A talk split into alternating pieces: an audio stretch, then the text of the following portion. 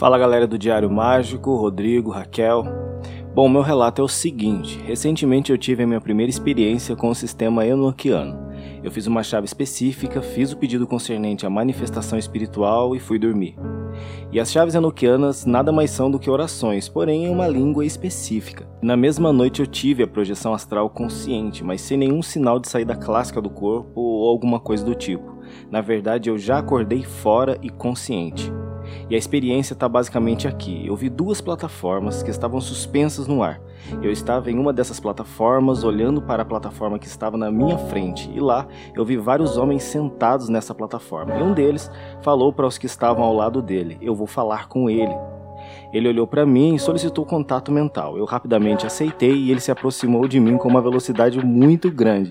E é aí que tudo começou. E ele me disse assim: soberbo, egocêntrico e prepotente. Você não tem o um mínimo de preparo para estar aqui. Você não faz questão de aprender o mínimo.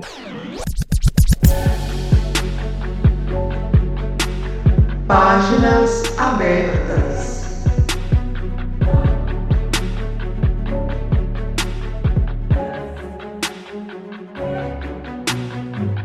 Sim, eu sou o Rodrigo Vignoli. Eu sou Raquel Guimarães. E está começando agora mais um Páginas Abertas, como a gente falou, a vigésima edição, aliás, a primeira de 2023, a primeira da nossa terceira temporada do Diário Mágico. E hoje a gente vai falar sobre o poder da oração, ordenando o mundo através das palavras. Agora, aconteceu uma coisa. É, quando eu divulguei no Instagram pedindo os relatos desses páginas abertas, eu pedi pra galera para mandar também histórias sobre mantras, é, sobre decretos, afirmações, pontos cantados, né? E chegou muito, muito, muito, muito relato de oração. Muito, tanto que uh, não couberam muitos dos relatos que foram mandados né, pro programa. É, e chegaram alguns relatos de mantras e de sutras e tudo. É, e aí, no grupo de apoiadores, hoje eu já estava discutindo, e a gente falou assim: olha, vamos mudar a nossa programação? Vamos fazer hoje esse Páginas Abertas número 20, só sobre oração, e o Páginas Abertas seguinte, número 21, sobre mantras, decretos, afirmações, é, sutras. É, e aí o pessoal todo, né, 70% votou que sim, então é, o nosso próximo programa, nosso próximo Páginas Abertas, dia 3 de março, é, vai ser né, sobre é, mantras, sobre afirmações, sobre decretos, sobre pontos cantados e também, por que não, sobre música. Né? O Dan tá aí no chat, a gente estava trocando ideia esses dias sobre é, o uso ritualístico de músicas que não são ritualísticas, tipo músicas pop, né, entidades que às vezes né, apreciam uma ou outra é, música de uh, cantores e bandas que são né, comuns, assim, como diriam os crentes, seculares, né? É, então, a Nós gente. gostam de música clássica, né? Gosta de música clássica, mas gosta de algumas músicas alternativas também, né? Uns trip hop. é, bom, então, em março a gente vai falar sobre isso. Em abril a gente vai falar sobre sonhos, e já tem relatos de sonhos chegando no WhatsApp, né? A Raquel vai ser a nossa apresentadora desse, desse programa, porque tem muita coisa para ser dito, vai ser muito interessante. É, e em maio a gente vai falar sobre é, self, eu superior, essência e sagrado anjo guardião, tá? Então a gente vai conceituar uma série de termos que existem por aí, a gente vai fazer algumas diferenciações. Eu sei que é um tema que é um pouco mais difícil de ter relatos, é, mas eu acho que a gente vai ter algumas experiências muito interessantes pra gente compartilhar por aí, tá? É, se você tem relatos então sobre esses temas, manda pra gente no DDD 31 97537 5123 ou então lá no contato arroba diariomágico.com.br, né? E você também pode nos apoiar no apoia.se barra diário mágico. Qualquer categoria de apoio já deixa você entrar no nosso grupo secreto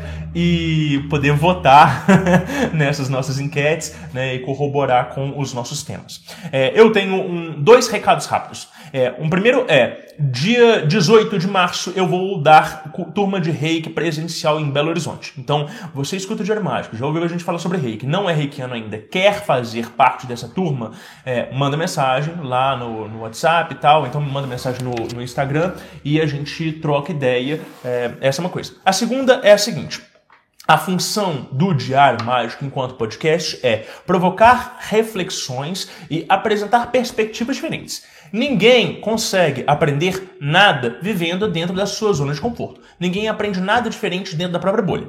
Então, é, para a gente entender narrativas versas, ou a gente faz um exercício de empatia ativa e se coloca no lugar das outras pessoas e assimila aquelas perspectivas, ou a gente tem que ser provocado aquilo dali. Né? Então, a ideia do diário mágico em si é provocar essas discussões e apresentar essas vivências dos convidados como um todo.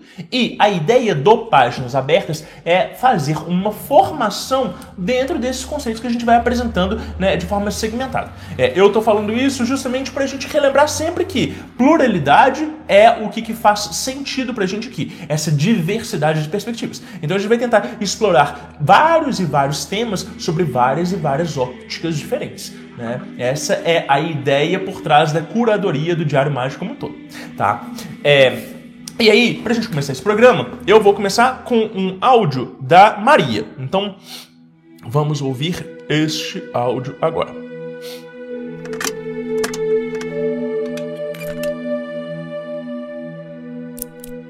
O terço mariano é uma prática muito difundida aqui no Brasil. Acredito que todo mundo é, já deve é, ter uma mãe, ou uma avó ou uma bisavó que era devota né, do terço mariano e utilizou ele, né? Mas mais do que o senso comum, tanto o rosário como o terço mariano, ele pode ter outras finalidades, né? Quando a gente pega os mistérios e principalmente o Novo Testamento da Bíblia, percebemos que o terço ele meio que é uma coxa de retalhos. Ele meio que faz uma travessia e um caminho pero é pelo Evangelho, né, pelo Novo Testamento. Então ele passa pela vida do mestre, né, que no caso é Jesus. A gente tem o nascimento, a gente tem um desenvolvimento, a gente tem a morte e a gente tem a ressurreição. E esses processos a gente está passando o tempo todo na nossa vida. Então rezar o terço é relembrar os ensinamentos do mestre.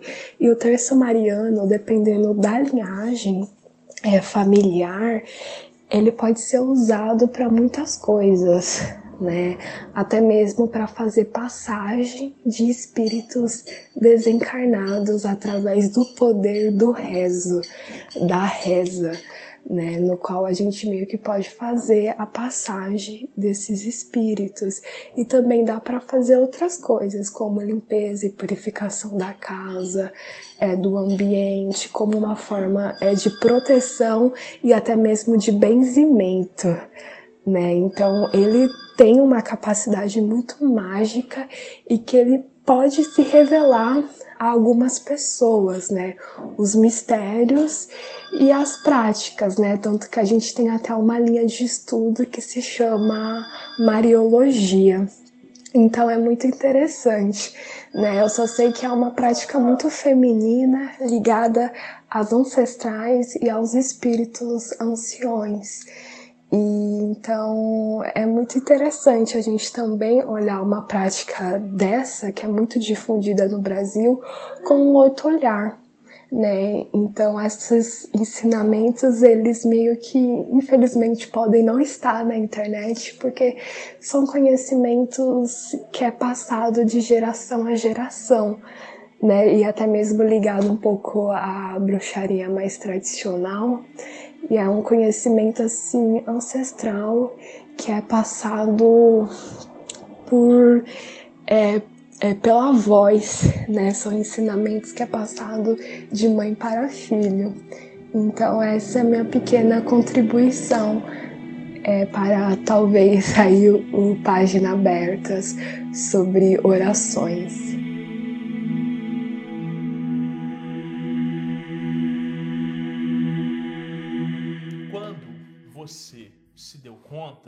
Querido ouvinte, espectador, que a prática da oração é uma forma de magia. Quando você conseguiu enxergar o lastro mágico da sua religião de origem, é, não importa qual seja, toda religião, por definição, tem um componente espiritual. E toda espiritualidade pressupõe um contato mais íntimo consigo mesmo. Às vezes, é, isso é tido como sagrado, mas esse é, objeto né, é, externo é, só é alcançado a partir de uma postura particular interna. Então, comunhão com o sagrado, ela pressupõe necessariamente uh, uma atitude particular da nossa consciência. Mesmo que o fiel não consiga reconhecer isso, uma coisa ele sempre vai ter bem claro, ele vai admitir. A prática da sua crença lhe transforma. É, se não o transforma, logo ele a abandona, é, ou a segue por comodismo e sustenta a sua hipocrisia social. Então, só há sentido em seguir uma religião ou uma prática quando ela nos dá resultados íntimos, sejam eles a nível material, a nível intelectual, emocional, né, social, de pertencimento ou, claro, espiritual. Né? E você, querido espectador, talvez também tenha tido a sua oportunidade de ser hipócrita, né? É, destilando o seu preconceito contra credos e comportamentos alheios por um trauma cultural que lhe foi infligido na adolescência e para o qual você não tinha capacidade de assimilação para lidar com a incongruência dessa formação religiosa que de alguma forma nos foi imposta. É, e por isso, o desprezo como recurso de autopreservação. Mas agora, você cresceu. Né? Com um pouco mais de maturidade, é hora da gente reexaminar aquelas chaves que nos foram comunicadas com outros olhos e se conciliar com o potencial de expressar o divino que cada religião e cada linha espiritual nos outorga e expressa por si só. Quando a gente vai se reconciliando, então, com é, essas várias egrégoras que a gente tem por aí disponível, a gente vai conseguindo recuperar migalhas, fragmentos de poder que a gente vai deixando pelo caminho. Todas as vezes que a gente se indispõe com uma pessoa, com uma situação, com um credo, com uma entidade, etc e tal, é, isso cria uma espécie de nó na nossa vivência emocional, tá? Uh, algumas pessoas podem chamar isso de karma. Beleza, não precisamos usar esse termo especificamente. Mas esses nós, eles causam uma espécie de uh, peso psíquico uh, que torna difícil digerir ou assimilar outras coisas. Conseguir, então, ir se conciliando com esses produtos culturais, com essas religiões às quais a gente passou, com os grupos que a gente fez parte de alguma forma nos decepcionaram. Isso vai fazendo com que a gente consiga recuperar aquela quantidade de tensão psíquica que ficou perdida nesses ambientes, né? tanto na nossa memória e na nossa história, como também nos registros deste mundo tridimensional. E na hora que a gente vai conseguindo se reconciliar com isso, a gente vai recuperando boa parte desse potencial que a gente sempre teve de expressão psíquica e espiritual, e a partir daí a gente vai é, aumentando em termos de poder pessoal. Então, é, eu quero é, apresentar agora um áudio bem legal, bem bonitinho, do Eric, que está aí na live.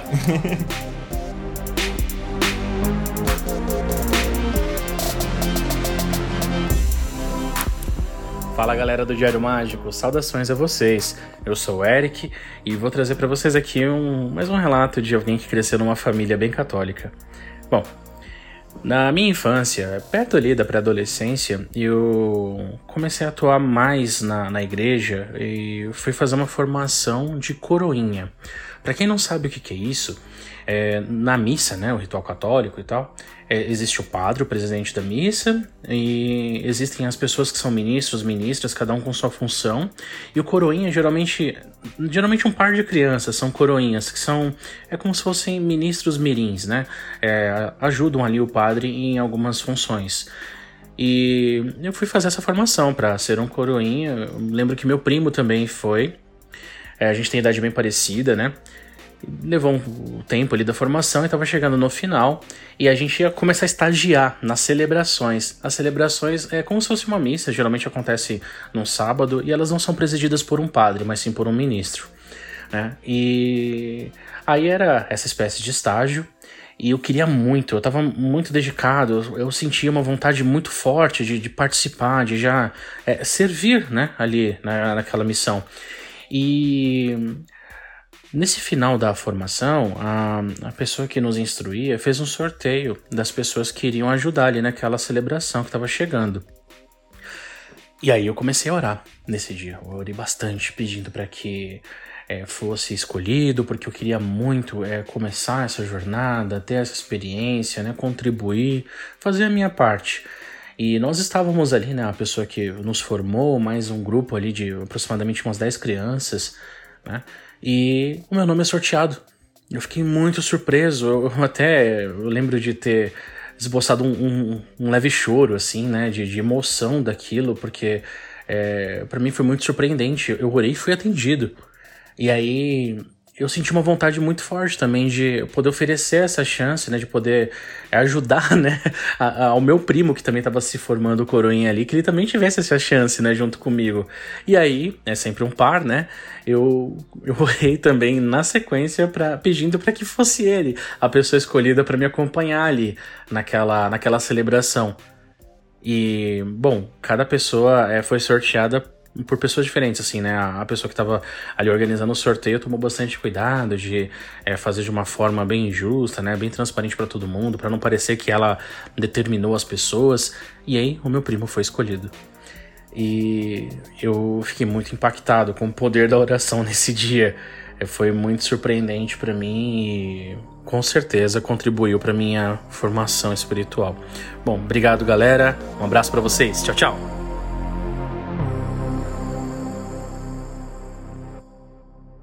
Legal demais, Érica. Eu fui anjinha na igreja também. A gente cantava que era uma beleza. Anjinha? Fui. É. Vários anos. Você já teve alguma experiência de oração que você teve certeza que foi atendido, sim?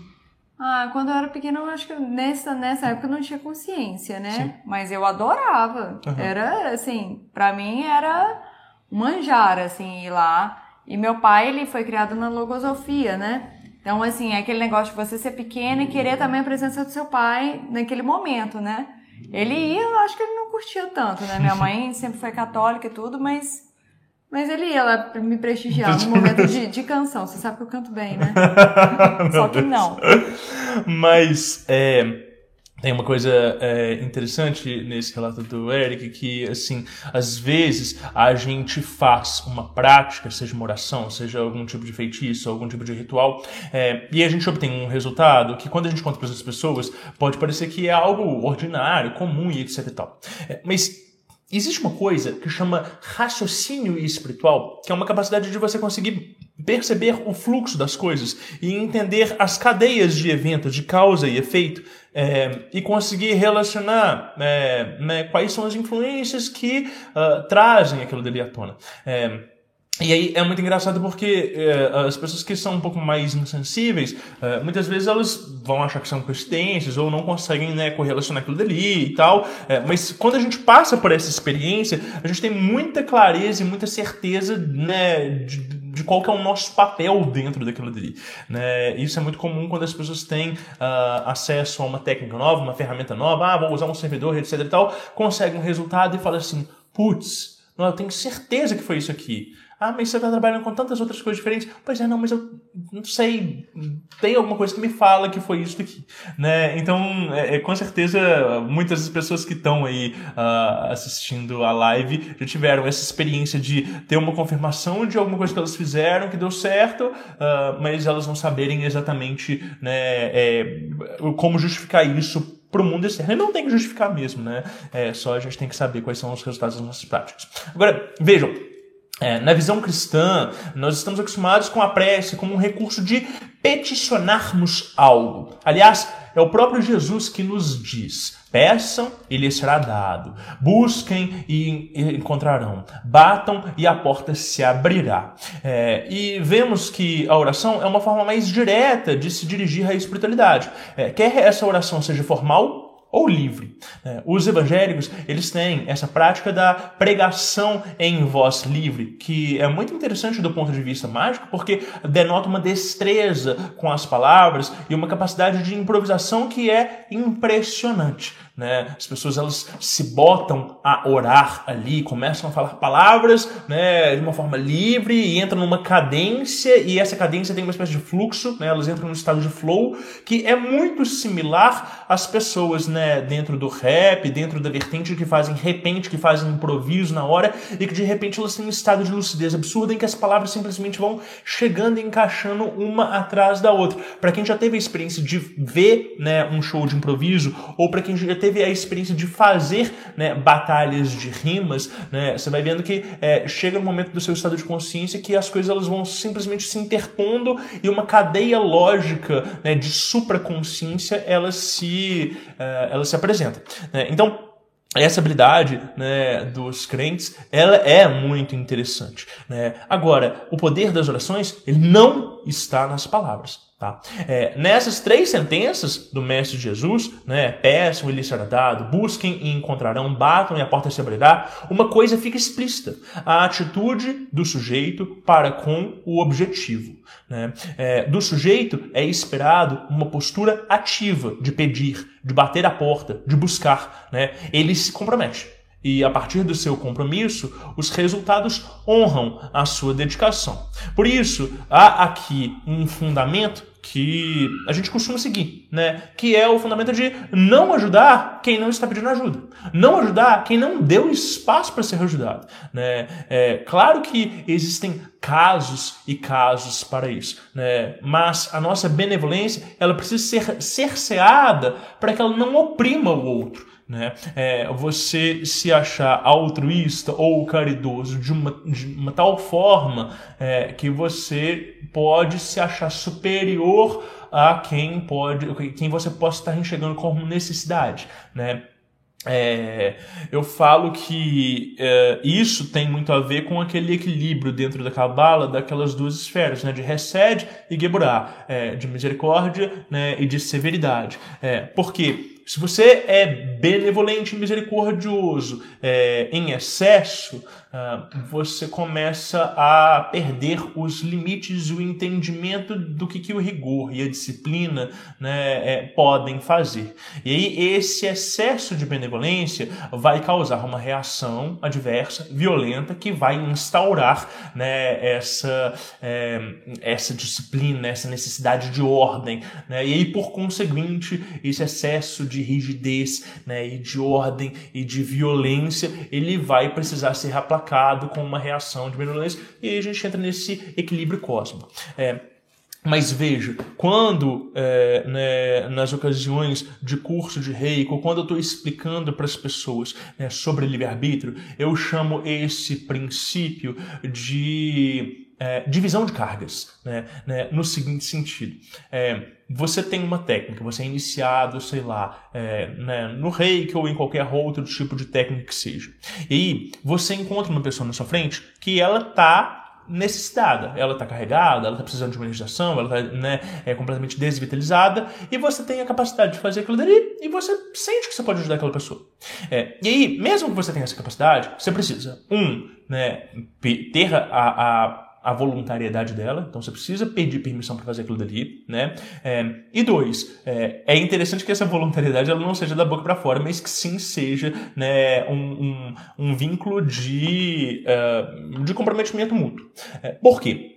O que, que acontece se você né, não pede licença para a pessoa e você não tem a permissão e você decide que você vai interferir no campo energético dela de qualquer jeito? Se ela está com uma carga né, e você é, de alguma forma está falando assim, pô, eu sou foda, eu consigo aliviar aquela carga, você passa naturalmente a ser o responsável por aquela energia do outro. E se você não dá conta de mitigar aquilo dali, você vai absorver boa parte dessa carga para você. Né? Então, a gente só bota a mão, um, naquilo que a gente gente tem capacidade para botar a mão e resolver e dois, né? Quando a pessoa ela está consciente daquilo e ela está disposta a lidar com aquilo dali, né? É, então, por isso também, a gente só auxilia as pessoas que de alguma forma né, se colocam dispostas né, a serem auxiliadas e te pedem ajuda. Às vezes aquela pessoa até está precisando de ajuda, mas não de você, né? É, e esse entendimento dessas dinâmicas energéticas é, poupam muita dor de cabeça e nos ajudam a assimilar alguns conceitos de cosmoética, né, que muitas vezes eles não estão claros dentro da literatura que a gente consome por aí. Como estamos? Temos comentários. Muitos comentários. Dan. Legal. Leia aí o do Dan. Dan Cruz. Na bruxaria, a gente fala que o raciocínio espiritual é a compreensão do tear da Wyrd aquilo do destino como um tear com muitos fios e a gente entender como eles se ligam. Muitas vezes é uma compreensão não verbal mesmo. É, e é totalmente isso, né? É a teia do mundo, né? É, e, e, esses, esses vários laços que ligam é, relações né, de causalidade é, e também os laços que eles podem ser rompidos e aqueles que são né, compostos por aquilo que a gente chama comumente de destino, ou que a gente é, não pode é, adiar, postergar ou mudar. Né? Isso é muito interessante. O Hugo falou: quando eu era criança, perto do horário que meu pai voltava do trabalho, de vez em quando eu dizia para mim mesmo: espero que o papai traga biscoito recheado. Funcionava assim. Olha só, hein? Bruxinho já desde pequeno, hein? Muito bom. Denise, eu não tenho o hábito de rezar. Não consegui até hoje achar uma com qual eu me conecte. Mas, sempre, mas tem uma força de pensamento é, supre. Que supre. Uhum. Que supre, perdão. E será que eu tô errada? Não, Denise, você não está errada. É, a gente não, né, a gente vai ver aqui durante o Páginas Abertas hoje que a gente não tem necessidade de ter orações formais, né, formatadas e tudo. Que a oração é muito mais uma questão de uma atitude interna e de uma capacidade de conexão com o sagrado. E aí cabe também pensar se da onde que provém essa força de pensamento, né? Então conceituar isso. O que, que é isso? Isso é magnetismo pessoal? Né? Da onde que ele vem? Vem da minha família? Vem de mim mesma? Né? Por que, que ele vem? O que, que ele está aqui? E, e, o que, que ele exige de você? Né? Se você usa isso de formas negativas, né, alguma coisa acontece, ou se você ignora essa força sua, né, de alguma forma você vai perdendo potência, porque é o que acontece geralmente, né, quando a gente tem uma habilidade é, e a gente não usa ela por tempo suficiente, aquilo dali vai, né, de alguma forma, é, se enferrujando. É, então, esse poder de pensamento muitas vezes faz parte dessa conexão, dessa mesma conexão que a gente está falando aqui, só que ao invés de você usar palavras cadenciadas como numa oração, né, você faz uma projeção mental e psíquica. Né? Faz todo sentido, normal. Vamos lá.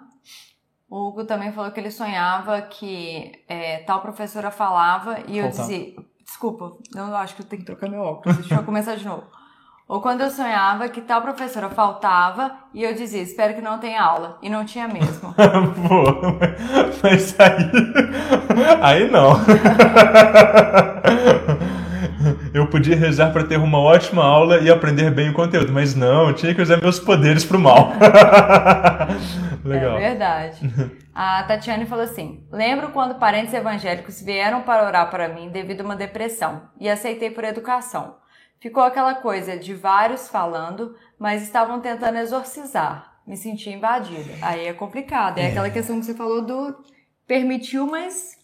Sim. Né? E aí é isso também, de que. Uh, uh, desenvolvimento energético traz pra gente uma espécie de sutileza de entender quando que a pessoa está confortável, quando que ela não está, como que a gente pode fazer para que a pessoa possa se sentir mais confortável, para que aquela troca ela seja harmônica e espontânea e que não é, mais incomode o outro e prejudique ele do que auxilie. Né? Então, de nada adianta você ter uma boa técnica se você não consegue estabelecer conexões que elas sejam né, harmônicas e saudáveis. Né? É, e, e aí, o né, o evangélico ele tem muito disso, assim, de ser muito intrusivo e de ele querer impor a verdade dele de toda forma. Então aquela coisa às vezes do pastor, né, dele colocar a mão na cabeça do outro para orar, né, é, aquilo ali pode servir para as pessoas que elas são um pouco mais insensíveis, é, mas para as pessoas que têm uma sensibilidade energética muito grande, aquilo ali é uma intrusão é, e um desrespeito que é muito incômodo, né. Então ter esse entendimento dessas sutilezas não é mera questão de educação ou de cavalheirismo,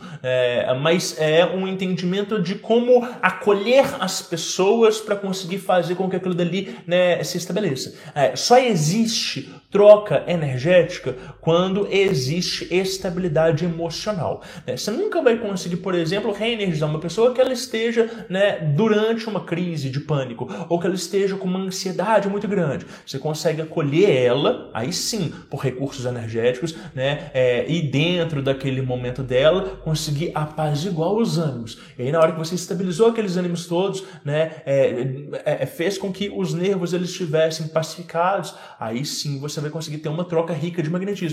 Então, tal como, né, sei lá, na, na, na elétrica, que você precisa de conexões que elas são estáveis e sólidas para você produzir uma carga que ela né, seja segura, né, a conexão energética é da mesma forma. Se você tem né, uma projeção forçada, aquilo dali dá picos de energia e prejudica tanto o, o emissor quanto o receptor. Né? Uau. O Gutenberg falou que ele tem um vínculo forte com o Salmo 91. Sinto-me imediatamente protegido e com maior clareza mental. Sim, Salmo 91 é muito forte e é muito legal, né? Porque é, ao longo do tempo a gente vai entendendo que existem salmos que eles têm funções muito específicas mesmo, né? É, então, essa coisa da, do Salmo 91 como é, sinônimo de proteção, todo mundo fala isso. Mas mesmo quem nunca leu nenhum tipo de grimório cristão que dá as descrições dos salmos, consegue sentir isso naturalmente, né? Tal como o Salmo 23, de manifestação de prosperidade e tudo. Né? Então, é, é, são coisas que elas são né, naturais ali. A Amanda falou que uma vez ela ouviu de um psicólogo num centro kardecista que uma faculdade de medicina de BH fez um experimento. Um grupo de beatas rezaria para uma determinada turma e para outra não, que, que seria um grupo controle.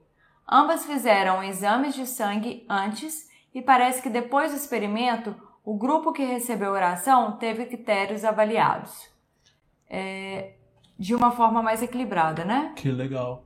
Que legal. Uau! Que legal. Muito interessante. É, o, o, o pessoal lá da Kundalini Yoga, a gente já falou isso outras vezes, eles têm isso, assim, de eles terem sadhanas específicos para, às vezes, trabalhar em algumas partes né, do corpo físico ou mental, é, e isso apontar nos exames. Né? E os, os professores, eles terem referências para os alunos que eles são regulares, terem referências, inclusive, né, é, dos, dos tópicos sanguíneos diferentes das pessoas comuns. Então, sei lá, o B12 deles tem que ser muito acima da média, porque eles gastam muito dentro de né, determinadas práticas, etc e tal. Né? E isso vale também para a gente ter uma espiritualidade ostensiva. Né? Embora a gente não, não tenha aí tanto esse recurso sistematizado de pesquisa, é, entender que as nossas referências é, né, psicofísicas, elas são diferentes dos demais né? E que isso exige uma série de responsabilidades. Então, opa, nossa, comecei a trabalhar no centro espírita, né? Comecei a desenvolver minha mediunidade dentro da Umbanda e de repente é, o álcool que eu bebia na festinha começou a bater muito mais forte, então eu tô né, passando muito mais mal. É, não só por questões energéticas, né? A sua fisiologia está sendo alterada,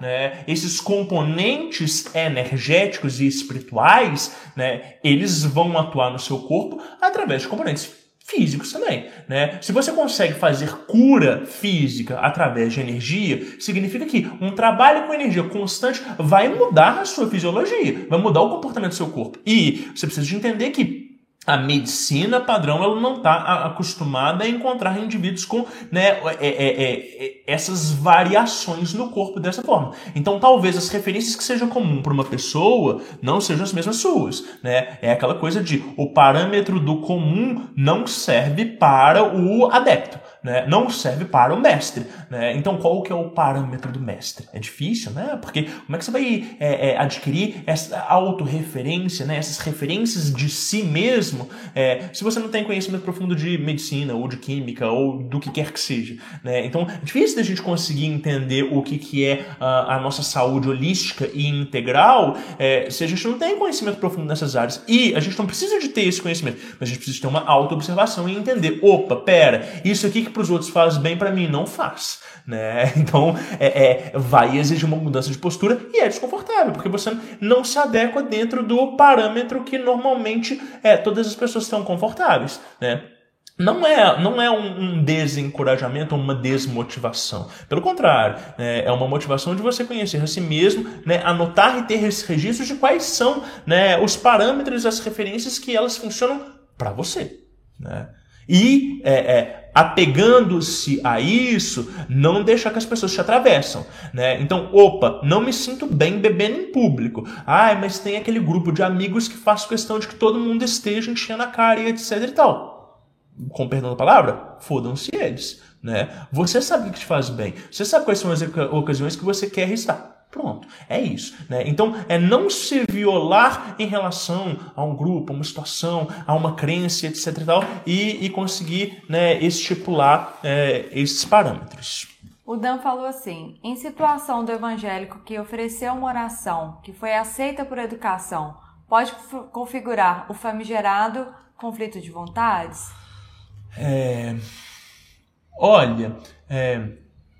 não sei. Eu acho que sim, eu acho que depende da pessoa. Eu acho que podem, por exemplo, inclusive existir pessoas que é, né, elas aceitam algo por educação, mas as inteligências que estão junto com ela, por exemplo, não aceitam e, e barram aquilo dali. É, mas também. É, esse poder de voluntariedade ele é muito grande. Então, é, né, você aceitou fazer alguma coisa por educação, é, né, independente de qual seja a forma como você se comprometeu com aquilo dali, o compromisso está firmado. Né? Então, justificativas são para quem precisa se justificar. Os fatos são fatos. Né? É, aceitar e dar a palavra né, é uma honra com a qual a gente se compromete. Se a gente vai conseguir honrar aquele compromisso ou não é outro problema. E quais são as sanções de quando a gente né, desonra isso? Né? Dentro do meu entendimento, toda vez que você concorda com alguma coisa de forma explícita, por qualquer motivo que seja, aquela concordância é absoluta. Né? E a Tatiana ela falou, né? Era isso mesmo. Colocava a cabeça, a, a, mão na minha cabeça e ficava gritando, empurrando e assoprando meu ouvido. Foram anos para eu perder a mágoa que senti no dia. Né? né? Isso é muito desconfortável, muito triste. É, bom, mas se, né, através dessas orações e dessas petições, eu peço a Deus, ao universo, santos, entidades, enfim, né, eu também posso criar. Né? E essa talvez seja a atitude que seja mais coerente com a nossa perspectiva dentro do ocultismo e dessa espiritualidade livre e pulsante que a gente prega aqui. Né? Então, a prática da teurgia é antiga e remonta a tradições interessantíssimas, mas vamos pegar esse termo emprestado para definir a atitude do homem que, conectado ao sagrado, age com a autoridade deste. Ou seja, com o cultivo da fé e da comunhão com o divino, o praticante se une a esta força ou a desperta em si e através dela expressa a sua vontade no mundo. Telemann é sobre isso. Mas vocês estão muito ocupados discutindo drogas estranhas e o terceiro capítulo do livro da lei. Então, vamos passar por um áudio que talvez ele dê mais fundamentações do que essas bibliografias que a gente vê por aí. O Bruno, sempre querido.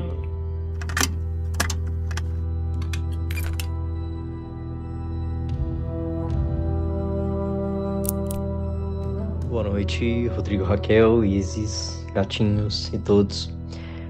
A oração é um recurso, é uma comunicação muito sagrada, né? Mas isso não significa que precisa ser complexo, distante, reservado a poucos, nem a alguns momentos em particular. Eu penso que se a gente conseguisse transportar a qualidade da oração para os nossos momentos no dia a dia, a gente teria muito menos preocupação, muito mais liberdade e muito mais alegria. Um princípio da oração é confiar em algo muito maior do que nós mesmos.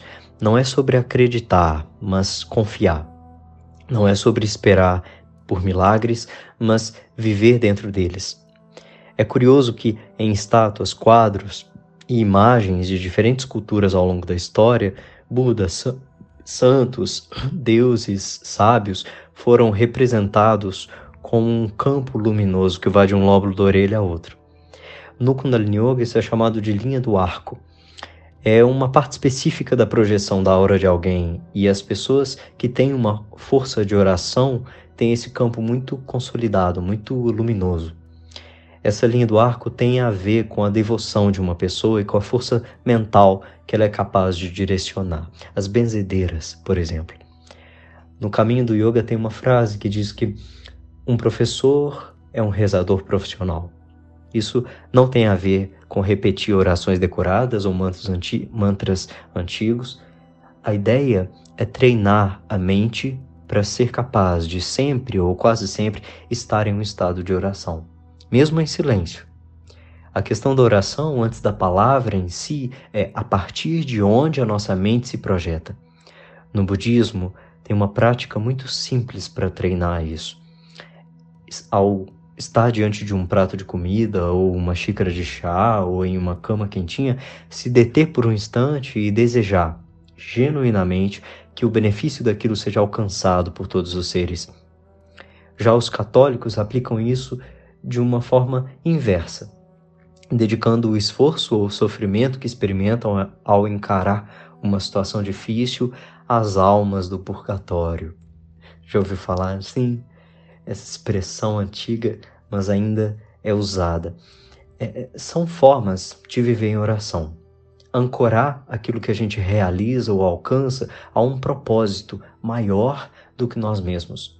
Isso cria um registro na nossa linha do arco, no nosso campo, uma informação de que nós somos capazes de viver para além de nós, não só para satisfazer as nossas vontades individuais. Esse registro no campo é percebido pelas pessoas, mesmo no silêncio. Aliás, tem uma fala do Kundalini Yoga que é assim: se a sua presença não funciona, não são as suas palavras que vão funcionar. A minha mãe, uma vez, me escutou tocando gongo, que é um instrumento que a gente usa no relaxamento e na meditação, e ela disse: tocar o gongo é como fazer uma oração, né? Essa frase dela poderia ter sido dita pelo meu professor de gongo. a ideia é essa ao fazer algo em uma frequência de oração, aquilo ganha uma força e uma bênção e reverbera muito além do que a gente possa imaginar. Teve uma época que eu comecei a receber muitas ligações no telefone de pessoas que não conhecia. Alguém de uma cidade X procurando por um parente desaparecido, ou alguém que estava perdido e tentava ligar para a mãe, ou alguém que tentava, tentava falar com um parente internado em um hospital. Eram várias pessoas de lugares diferentes e situações diferentes. Elas não estavam me pedindo nada, não era golpe, nada disso. Eram pessoas aflitas. Eu comentei casualmente com a minha mãe e ela de imediato me falou: Você não entendeu que é para você parar e rezar por essas pessoas? Nesse dia, eu sentei com o telefone nas mãos e comecei a colocar aquelas pessoas na minha oração. E então as ligações pararam. Fazer uma oração vai muito além do corpo, das mãos em prece, dos joelhos no milho. vai muito além da nossa mente. Fazer orações é criar padrões energéticos que ficam impressos no nosso campo, continuam reverberando além de nós e se estendem todos os lugares onde essa energia for necessária ou bem-vinda.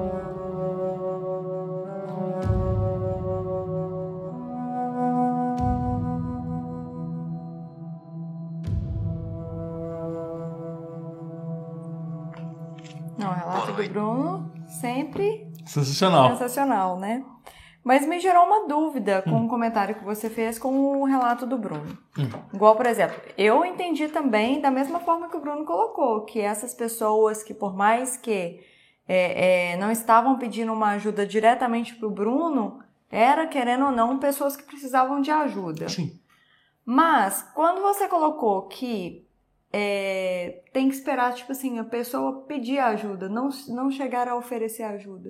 E nesse caso, como que seria? Não sei se é a mesma dúvida que talvez outras pessoas podem Sim, ter. É, mas aí é uma abordagem mais impessoal.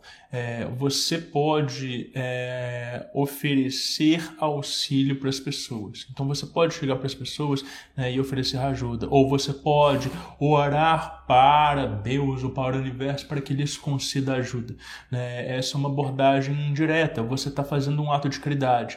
Né? É como a galera da Grande Fraternidade Branca que faz decretos pelo bem do Brasil ou pelo bem do mundo. Ou é, grupos de reikianos que vêm, por exemplo, sei lá. É, guerra na Ucrânia e vão é, reunir para enviar reiki para aquele lugar. Uhum. É, você não precisa da, da, da, permissão da Ucrânia para você mandar reiki para lá. Né? Agora, você precisa, por exemplo, da permissão, sei lá, do presidente para você mandar reiki para ele, entende? E aí, é, é essa, essa, essa pessoalidade barra impessoalidade é, são discursos que a gente tem que avaliar. Então, eu sempre posso auxiliar alguém indiretamente. Eu posso rezar para você, para que você tenha sabedoria, ou para que você tenha né, é, força para é, levar o seu dia a dia, etc. e tal. Eu posso incluir as pessoas dentro da minha oração. É, agora, se eu começo a fazer uma reza todo dia, do tipo assim, é, nossa, que a Raquel sai do trabalho dela e encontra um trabalho melhor. Ou então, é, né, eu eu sou o pai da Isis. E eu falo assim, nossa, que minha filha possa passar no concurso, ela quer fazer uma faculdade de artes, eu estou interferindo no livre-arbítrio dela. Então, né, legal, vou contar um caso. É, né, eu tinha, tinha essa pessoa que ela tava pré, ela morava num apartamento e ela estava prestes a mudar né, desse apartamento para um outro lugar. E ela encontrou um outro lugar que é, não era tão barulhento, era muito mais espaçoso, era um, é, num bairro muito mais gostoso é, e com muito menos é, e mais barato. E ela estava toda animada e tal, nossa, eu vou mudar e tudo. E ela comentou com, com a mãe, que não morava na mesma cidade, falou assim, olha é, eu achei um, é, um novo lugar para morar e tal, tananã, eu vou para lá na semana que vem. E a mãe falou assim: Não, meu filho, que isso? Você morou aí a vida inteira. Seu pai, quando morava aí, morava aí, é, é, é morava nesse mesmo bairro e tal, tananã, aí é muito bom. Não, mãe, mas vai ser melhor, acredita em mim, confia e tal, tananã, tananã. Aí, pô, do nada, as coisas todas andaram, a vaga que tinha surgido na outra casa desapareceu, sumiu do nada e ele ficou com as mãos abanando. E, e aí uh, a gente teve um encontro, na hora que eu ele não, me, não tinha me contado essa história, na hora que eu comecei a mexer no campo dele, eu virei pra ele e falei assim, oh, tem alguma coisa estranha aqui. Aí ele me contou essa história, eu virei pra ele e falei assim, qual que é a chance de sua mãe ter rezado para que você não mudasse? Ele falou: Nossa, Rodrigo, muito grande. Aliás, com certeza ela fez isso, porque ela já tinha expressado para mim que a vontade dela era que eu continuasse ali. Uhum. A mãe dele fez alguma coisa de errado dentro da cabeça dela? Não. Não. Ela acha que o filho tá dando um tiro no pé, mudando, etc e tal. Uhum. Ela interferiu no livre-arbítrio dele? Uhum. Interferiu. Ela prejudicou ele? Prejudicou. Né? E por que, que ele foi prejudicado? Porque não tinha, às vezes, força para sustentar, ou porque era ingênuo e deixou essa, essa influência, que é de um laço íntimo, atravessar e, é, de alguma forma, né, prejudicar ele. Então, é, as pessoas ao nosso redor, elas nos influenciam né, é, dada a medida da disponibilidade que a gente dá para elas ou da capacidade delas de interferir e ter efetividade dentro da oração delas. É, é, e aí o grande ponto é, essa mãe ela não tem que não desejar o que é melhor para o filho dela. Se ela tivesse feito uma oração falando assim, nossa, que ele que, que seja o que melhor que pode acontecer para ele, talvez ele teria feito a mudança, ou talvez realmente tudo tivesse dado errado. Uhum. Mas na hora que você bota a sua vontade no meio, você está atravessando o outro. Né? E, e, isso pode ser interpretado como um ato de feitiçaria. Então, se alguém coloca a vontade dela na frente da outra pessoa e a outra pessoa tem domínio energético, ela pega aquela vontade e devolve para outra pessoa e fala assim: olha, não se meta nas minhas coisas. Porque é isso que a gente faz. Você está andando em linha reta, um sujeito se interpõe na sua frente para tentar te parar, você vai tirar ele do seu caminho e vai continuar andando. Né? Então é isso, é, é, é, é ter é, esse entendimento de quais são as dinâmicas que são aceitáveis e quais não são. Então a gente que teve filho agora, a gente tem que cuidar muito para que é, o nosso entendimento do que, que é melhor para a nossa filha não seja uma expressão de autoridade espiritual né? É, então ela tem é, é, a liberdade dela mediante a maturidade, a capacidade dela de se expressar no mundo. É, e isso é uma coisa que é muito difícil da gente ir mensurando. A gente vai mensurando na comunicação, na troca com o outro e tal, mas por vida às vezes a gente não intervém né? onde que não nos é pedido, uhum. né? É, isso que a mãe do Bruno fala nesse relato, que é muito bonito, vem dessa capacidade de raciocínio espiritual que a gente estava falando mais cedo, do tipo, nossa, uhum. essa situação aconteceu com você, você não percebeu? Faça uma oração por essas pessoas, porque tudo vai dar certo. Pronto, sabe? É, e aí, né, o Bruno fala algumas coisas muito lindas nesse relato dele, né? É, a primeira frase que eu marquei aqui para destacar é, né? Se a sua presença não funciona, não são as palavras que vão funcionar, é. né? A gente falou um pouco mais cedo, então, que o poder da oração não está nas palavras, né? talvez esteja na presença. Que é presença? O que é essa capacidade de projeção da gente? Né? Mas ele fala uma outra coisa, uma outra coisa muito interessante, talvez a coisa mais importante que vai ser dita nessa live. Ele fala assim: fazer algo numa frequência de oração. Né? O que é essa frequência de oração, se não um transe, né? se não um estado de gnose? E aí, queridos espectadores, a gente ainda vai fazer uma live só sobre estado de gnose, porque é um tema muito legal. Mas o que é essa frequência de oração, se não essa conexão com o divino? Então, putz, eu posso escrever uma carta sobre a frequência da oração, né? Eu posso dar um presente para outra pessoa sobre a frequência da oração, né? Um, tem um, um, conceito que eu separei para a gente trazer para essa live especificamente, que foi o que motivou esse tema dentro do Páginas Abertas, que é cada as orações mais complexas, não as simples, mas as mais complexas, tal como a oração do Arcanjo Miguel, ela tem, elas têm oitavas diferentes, elas têm níveis de conexões diferentes, tá? A gente vai ver isso um pouco mais para frente, mas eu vou contar um, um outro caso que ele é muito interessante, que ele é muito importante. É, eu, eu, eu inclusive ia pedir para essas pessoas gravarem áudio para mim, é, mas ficou em cima da hora. É, um tempo atrás, é, chegou uh, duas pessoas para eu atender elas, tá? É, e elas moravam juntas. E aí eu marquei com uma pessoa numa semana e com a outra na outra semana. E aí fiz o atendimento e tal, tal, tal, tal, é, e passei no final do atendimento, como sempre, essa oração dos 21 dias do Arcanjo Miguel. E aí, é, no dia seguinte, a pessoa virou para mim e falou assim: Ô Rodrigo, você vai passar para o fulano também? Porque se você for passar, eu já passo para ele e nós dois começamos juntos. Eu falei: Olha, você pode passar, mas quando eu fizer um encontro com ele, eu vou pedir para ele recomeçar essa contagem do zero, né, a partir do encontro. Aí a pessoa falou assim: Ah, tá, beleza. No dia seguinte, a pessoa vira para mim e falou assim: é, Nossa, Rodrigo tá muito estranho. Eu falei: O que? Quando eu faço oração sozinho, é eu, eu sinto uma coisa. Quando eu faço a oração junto com fulano, eu me sinto muito pesado, como se, como se as coisas não estivessem desenvolvendo, como se tivesse arrastado.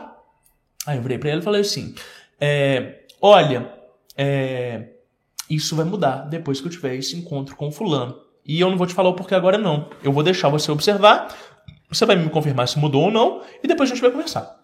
Na semana seguinte, eu tive um encontro com o fulano e tal, fiz o processo, e ele disse, olha, você vai começar a oração do zero de novo e tal, beleza? Ah, beleza, já tinha falado que ia rolar isso e tal, tá, né? Eles foram fazer juntos.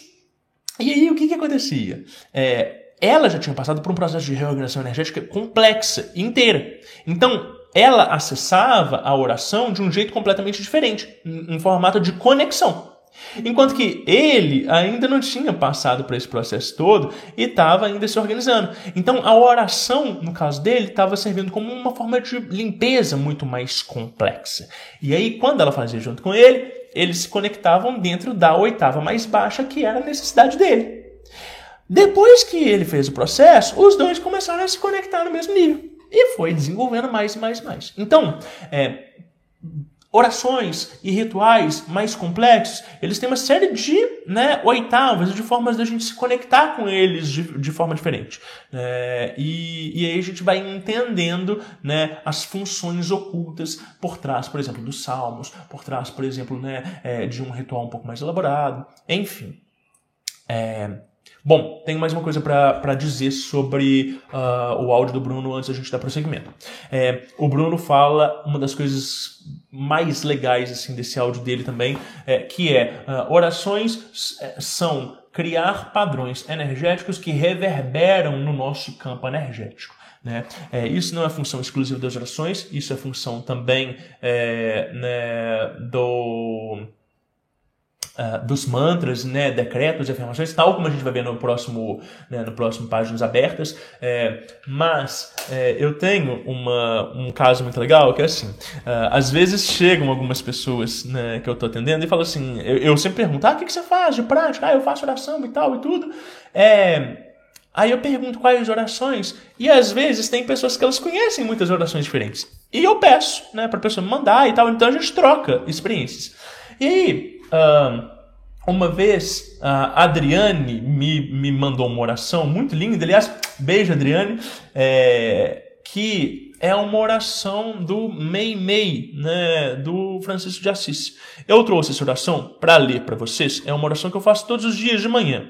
Né? Ela, é, ela é assim: Senhor, no silêncio desse dia que amanhece, venho pedir-te saúde, força, paz e sabedoria. Agradeço de coração a maravilhosa noite de descanso, o qual meu corpo foi velado pelos seus olhos. Quero olhar o mundo com olhos cheios de amor, ser paciente, compreensivo, manso e prudente, e que durante o dia eu possa perdoar e ser perdoado ver além das aparências teus filhos como tu mesmo os vê, e assim não ver senão o bem em cada um. Cerra meus ouvidos a toda calúnia, guarda minha língua de toda maldade, que só de bênçãos se enche o meu espírito, que eu seja tão bondoso e alegre que todos quando se chegarem a mim sintam a tua presença. Senhor, reveste-me da tua beleza, reveste-me de benevolência e que no decurso desse dia eu te revele a todos. E é uma oração muito bonita, né? Ela é simples, ela é direta, ela é muito bonita. É, mas é claro. gratidão também, né?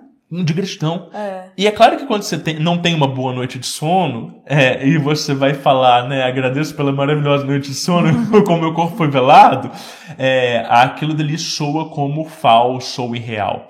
Mas o ponto que eu trouxe essa oração aqui é, na hora que ele fala, cerra meus ouvidos a toda calúnia e guarda minha língua de toda maldade, é, quando eu comecei a fazer essa oração é, diariamente, é, eu tive um momento em que estava numa roda de pessoas e a gente estava conversando de algumas coisas e tal, é, e alguém citou algum nome e eu fui falar alguma coisa que não dizia respeito àquele grupo, ou que simplesmente podia ser ocultado, que era, né, que ia prejudicar, ia ferir a imagem dessa pessoa. E aí, na hora, a minha língua dobrou e coçou. E coçou e eu estava consciente, eu lembrei da oração na hora e eu falei assim, eu vou me abster de falar isso aqui e tal. E calei a boca. Passou mais umas semanas, aconteceu a mesma coisa em um outro contexto completamente diferente. E eu falei assim, putz, olha que doido. É, se não energeticamente, pelo menos inconscientemente, essa oração está surtindo um efeito de mudanças, de hábitos, das coisas que a gente fala às vezes inconscientemente. Então, normal e automático, às vezes, você falar alguma coisa de alguém que vem o nome na mesa. É, só que aquilo dali me tornou completamente consciente da forma como eu estava manipulando as palavras e também do que, que eu estava recebendo. Né, de como que é, eu estava trafegando e interagindo com as pessoas ao redor. E eu falei assim, cara, olha que doido, né? As orações elas também têm essa função de desenvolvimento de qualidades e de uma capacidade de auto-observação muito grande, uhum. sabe? É, então isso foi muito interessante porque é uma oração simplesinha. Talvez é. essa nem seja a parte mais impactante da oração, mas ela vai, né, com uma certa constância, mudando esses hábitos no dia a dia, sabe? Legal. Legal. Bom, comentários. Vamos lá, peraí. O Arthur falou que a mãe dele já fez ele cair andando de skate com o poder da palavra. Mas palavra de mãe é dose mesmo, viu, Arthur? Vou te falar, viu? Sim. É, vamos lá. A constância é importante mesmo quando não estamos muito conectados? Essa pergunta é do Arthur. Tá. Olha, é, a constância e a conexão não são interdependentes. Não são. Você pode fazer uma coisa todos os dias e entrar num automatismo e aquilo dali prejudicar a sua conexão, tá? É, como você pode ir fazendo uma coisa todos os dias com intenção e aquilo dali ir aprimorando a sua conexão. Então, é, a, a conexão ela tem muito mais a ver com presença né, com essa atitude de entrega né, e de, uh, de fato, comungar. Né? E essa é uma atitude ativa. Então, fazer um ritual por fazer repetir uma oração por repetir não te coloca nesse estado de entrega. Né? O que, que te coloca nesse estado de entrega é se dispor a se colocar nesse estado de entrega todos os dias através daquela prática especificamente. Né? É, então, é, a constância ela ajuda a desenvolver né, o objeto da disciplina. É, então, é, é, você, né, vamos, vamos usar uma metáfora aqui. É, quando você vai para a academia, né, todos os dias, tem dia que você vai fazer uma série com muito mais presença e muito mais constância e consciência, e tem dias que você vai fazer aquilo dali simplesmente para falar o tá pago, tirar fotinho e botar no Instagram. Né? É, é, é, muito claro e muito explícito que quando você faz aquilo ali com consciência e com intenção, né, tem mais efetividade, né, tem mais inten é, é, é, é mais intenso? Sim. É, mas isso não anula os dias que você foi para a academia meio que no automático e fez o que tinha que fazer e seu corpo sentiu da mesma forma, etc e tal. Então, é, é, ter a consciência, ter, ter a intenção faz muita diferença. Mas às vezes você só fazer as coisas para manter o ritmo vale mais a pena do que você virar e falar assim: ah, hoje eu não estou no clima de orar, ah, hoje eu não consigo me conectar de fato, então eu vou pular o dia hoje e amanhã eu faço quando eu estiver com mais humor. É, porque aí você vai estar quebrando uma cadeia. Então, é, é a mesma resposta para a pergunta do Dan lá em cima. Ah, ela tendo concordado, né, mesmo contra a vontade dela, ainda é contra concordar? Conta. Saiu da boca dela, conta. É, agora, concordar né, com mais vontade né, é, ou com menos vai fazer diferença na intenção. Não, e eu tenho que falar uma, uma coisa para vocês. Eu consegui, depois de muito tempo, fazer aquele negócio, né, gente? Como é que fala aquele, aquele ditado? sei lá, espeto, casa de quê? Ferreira, espeto de pau, sei ah. lá, essas coisas assim, né? É, consegui, é, é, demorei muito para poder conseguir fazer a oração dos 21 dias certinho, né? E aí eu passei, depois que eu consegui fazer, eu passei ela e, e eu sinto muita falta quando eu não faço. E eu tô aqui na live, hoje eu não consegui fazer ela. E eu tô assim, tá me apitando o tempo inteiro para eu não esquecer de fazer a danada oração. Então, tem coisas que parece que chama a gente também, né? Sim. É, eu falo que eu sou um caso à parte porque tem cinco anos que eu não perco nenhum dia. Pois é, né? eu tô preocupado. É, eu vou deixar ela aberta aqui. Eu gente, tenho. Só um minuto. necessidades, tenho, gente, necessidades. Eu tenho um nível de disciplina que é, não é normal. Mas é, é, eu acho também que é esse nível de disciplina que faz com que eu consiga motivar outras pessoas a fazer isso com constância. Sim. A gente vai falar mais dessa oração daqui a pouco. Mas a gente tem alguns relatos muito legais. Eu quero colocar um atrás do outro. Ah, a Tatiane perguntou: alguém sabe o nome da oração de São Francisco que o Rodrigo citou? O YouTube recarregou bem na hora aqui. Olha, Tatiane, chama Oração da Manhã e é pelo Mei Mei. Se você jogar no Google assim. É... Hum Senhor, no silêncio desse dia que amanhece, e mei-mei, você encontra essa oração. É, eu consigo mandar ela no grupo dos, uh, dos apoiadores, mas eu não consigo disponibilizar para o pessoal todo. É, então eu posso mandar lá assim? depois, mas as pessoas que estiverem aí na live eles conseguem né, encontrar aí depois. É, senhor, é, nesse dia que amanhece, no silêncio deste dia que amanhece, tá? É, então, a gente vai agora ver o relato do Carlos Henrique. Então, boa noite, tem um breve relato sobre orações para o próximo Páginas Abertas, caso seja útil. Quando eu era criança, eu sempre ia para a roça. Aí juntava os primos e uma tia minha levava a gente para passear em uma mata próximo ao rancho do meu avô. Aí, ao entrar na mata, a gente sempre rezava: arreda bicho, arreda cobra, deixa os filhos de Deus passar. São Bento, água benta, filhos de Deus, Senhor meu Jesus Cristo no altar. E repetíamos isso algumas vezes. Sempre deu certo, pois nunca tivemos nenhum problema. Até hoje eu faço rezinha toda vez que eu vou passar no mato ou fazer uma trilha. Abraços, até mais. E aí, a gente já vai direto para o relato da Ana.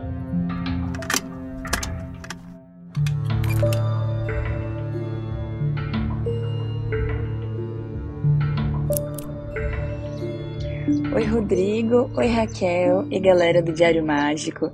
Eu tenho duas histórias sobre orações. A primeira delas é a seguinte: é, eu vim morar no interior, é, área rural, e uma das minhas preocupações era com os bichinhos, né? Besouros, aranhas, né? E outros bichinhos que costumam aparecer por aqui. Teve um dia que apareceu uma aranha das grandes, né, em casa. Isso começou a me deixar bastante preocupada. Um belo dia recebi a visita do meu sogro e ele morava na roça também.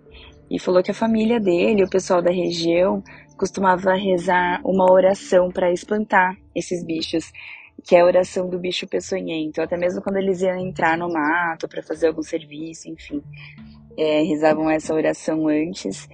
E falou que o, que o bicho, se tivesse cobra, por exemplo, até baixava a cabeça para a pessoa poder continuar a caminhada ali, fazer o que ela precisava.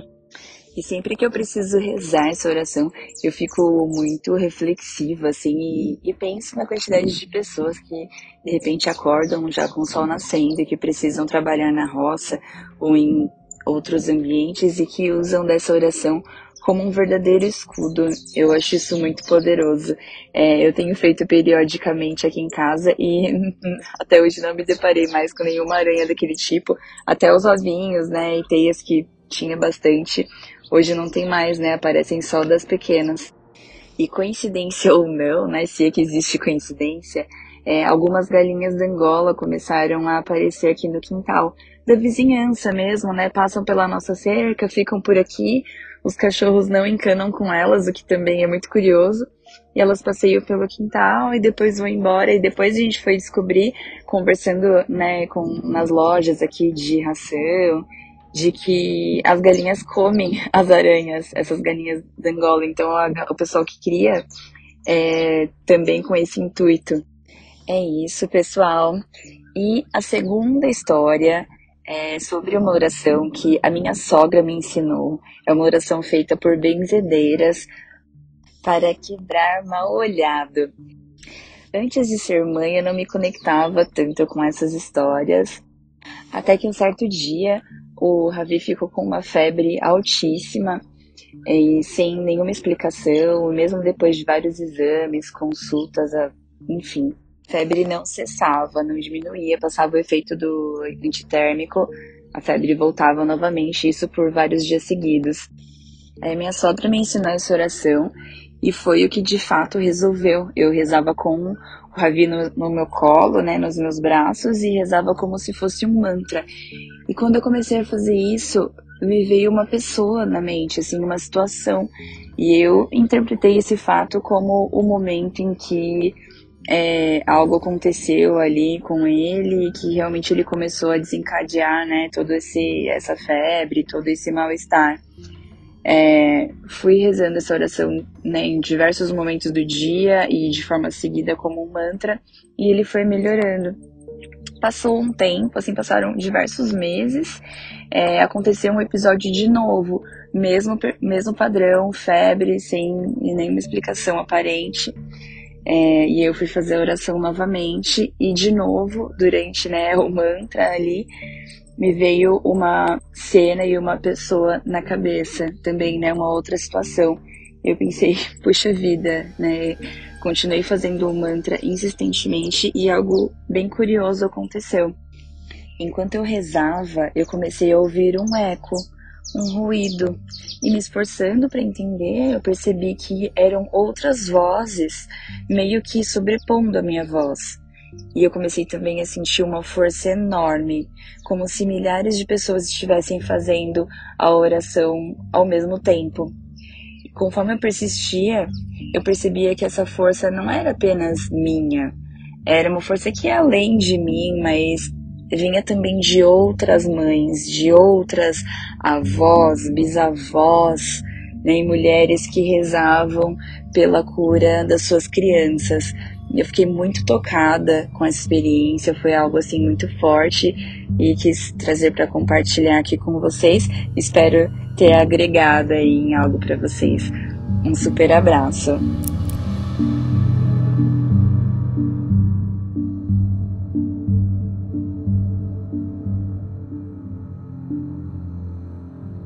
Não, até arrepiei com esse relato da, da Ana. Caramba. Muito bonito, né? Muito.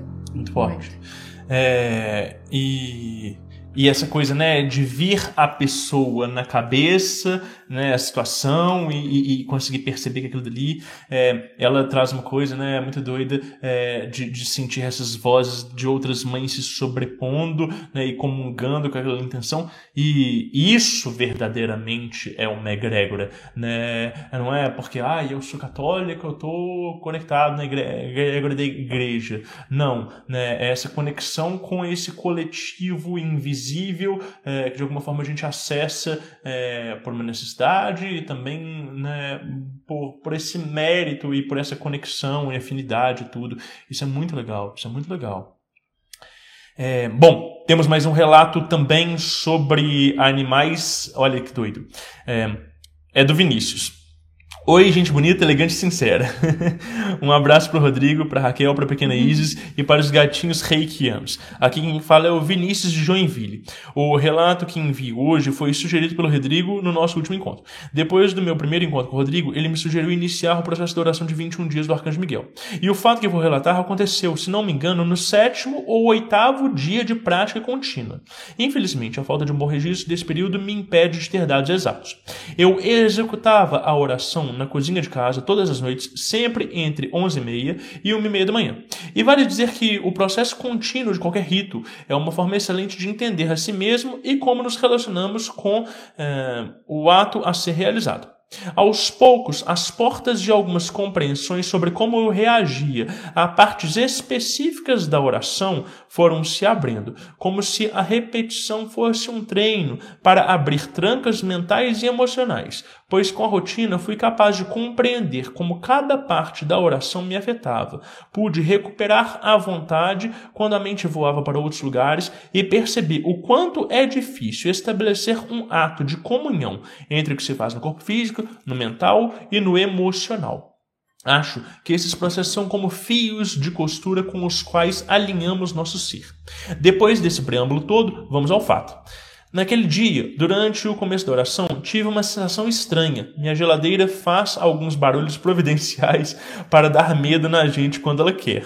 Mas dessa vez, junto ao barulho dela, ouvi um som mais agudo, quase como um grito segurado na garganta, misturado ao apito de chaleira fervendo, mas bem abafado.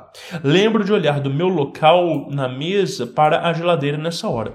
Voltei ao texto e continuei lendo, até que olhei para o outro lado onde existe uma passagem da cozinha para a sala da casa que leva aos quartos onde minha enteada e minha companheira dormiam, e vi uma aranha enorme, daquelas peludas grandan, grandonas, caminhando em oitavas, apressadamente e atravessando a soleira entre a cozinha e a sala, indo em direção aos quartos da casa. Subiu em mim um arrepio conectando o som que havia escutado antes do aparecimento da aranha e dessa forma conectando vários outros pontos que estavam soltos na cabeça cabeça e que não vou explanar no relato, mas que me fazem crer que havia alguma entidade ou ser ou força atrelada de forma pouco saudável a mim e à nossa casa.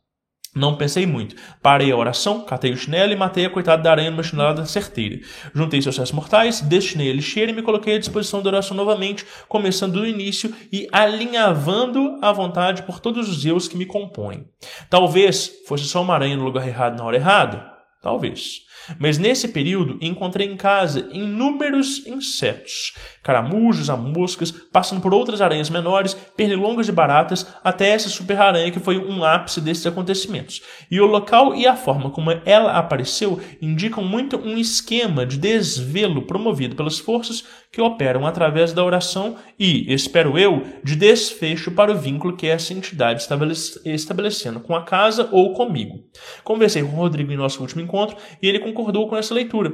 Falou um pouco sobre como alguns animais estabelecem conexão com entidades sombrias e que dessa forma, ao lidar com o animal, lidamos com a entidade. Não gosto de matar animais, mas naquele momento me pareceu ser o correto, principalmente pela sensação de ataque para com as pessoas da minha família que estavam dormindo no local onde a aranha ia.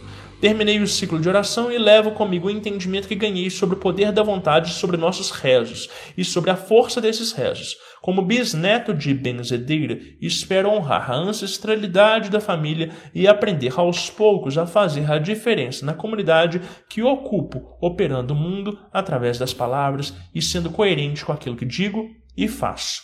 Um abração para vocês, vida longa ao projeto do Diário Mágico e ao Páginas Abertas. E Rodrigo, muito obrigado por tudo aqui, é, por tudo até aqui. Aí sim. Isso aí também entra naquela parte de animal negativo, se pá, ou não? Sim, também. Sim, também. Mas. O que, que você achou? Hum, medo? é, o que, que acontece é que é, algumas inteligências têm acesso né, a, a, a, alguns animais, ou eles se manifestam até como uma forma misericordiosa de nos avisar que existe alguma coisa né, errada. Uhum. E às vezes a gente, a gente interpreta aquilo dele de uma forma ameaçadora, ou às vezes aquilo de fato é uma coisa ameaçadora com a qual a gente tem que lidar de forma direta. É, né, o xamanismo ele tem esse conceito né, em algumas escolas de animais negativos, niniks, é, de animais negativos, né, que uh, são é, são partes sombrias da psique da pessoa que precisam ser trabalhadas e de alguma forma são né, é, calcanhares de Aquiles ou locais onde aquela pessoa de alguma forma é, tem algum tipo de de coisa para ser trabalhado. É, nesse caso especificamente, tinha de fato uma presença, uma força estranha e mal intencionada, né, que se manifestou através daquela aranha de uma determinada forma, né. É, o mundo responde às nossas intenções e à presença que nós projetamos. A oração ela modula a intenção. As palavras elas delineiam o objetivo, né? E é a fé que as anima. Fé é um atributo que transcende as crenças. Crenças sistematizam a nossa perspectiva, mas fé é aquilo que nos possibilita enxergar, é a conexão, é algo objetivo. Tá? Então, a fé, ela não é algo que é de, dependente de alguém que acredita ou que professa algum tipo de crença. Não. Fé é o atributo que é desenvolvido a partir do nosso contato, da nossa conexão com o divino, com o sagrado, seja ele qual for, nominado ou não, né, parte de alguma coisa sistematizada ou não, isso é fé, tá? Então, essa força que nos anima na a vida, né, a, a, a, a consciência e o cultivo dessa força é, constroem esse atributo do que, que é fé. Quando a gente chegar né, no, no, nosso programa de Grande Fraternidade Branca, que a gente começar a falar do primeiro raio, que a gente vai falar de fé como sinônimo de vontade e de poder, a gente vai entender que essa é a força que uh, estabiliza nossa presença no mundo material. Então, é em cima dela, né, essa é a fundamentação para a expressão do nosso ser. Tá? Então, fé não é algo que é dependente de uma crença ou de uma capacidade de conseguir falar do divino e do sagrado. Não, é o entendimento de quem nós somos nesse mundo né, e como que nós nos relacionamos com isso né, e com é, esse divino interior. Tá? É, e aí, as palavras na oração, então, elas vão modular né, essa intenção. Né? A presença, a projeção, isso que advém da fé, ele é o combustível, ele é o que, que direciona. As palavras elas vão modular, elas vão é, conduzir, elas vão delinear né, essa intenção. Uh, mas uh, esse poder pessoal, né, uh, eu não lembro o nome da moça, mas ela falou assim: ah, eu tenho um poder no pensamento, esse poder de pensamento, né, ele é direcionado. Quando você passa a ter um entendimento de como manipular essa linguagem de forma mais racional, ou seja, operando através das orações ou operando através da oratória, né, aí uh, você consegue. Uh, ter mais poder e segmentar isso, tá? Denise. Denise. Legal, maravilhoso. É, então vamos para o relato do Danilo.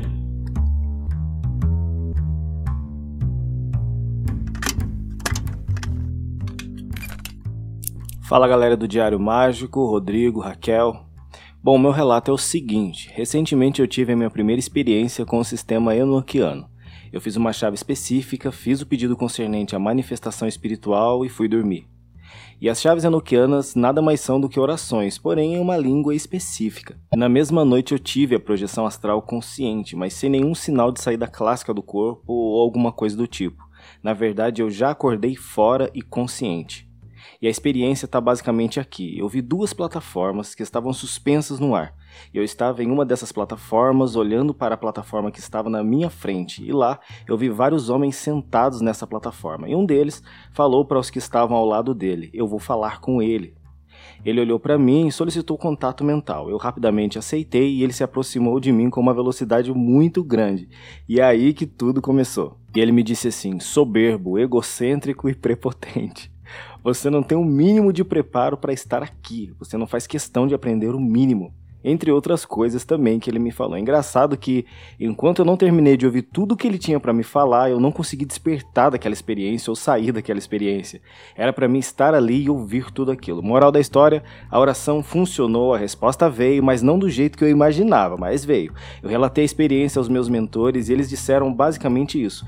Não dê atenção somente à força ou à potência da experiência, mas sim com o que você vai fazer com as coisas que aquela entidade te disse.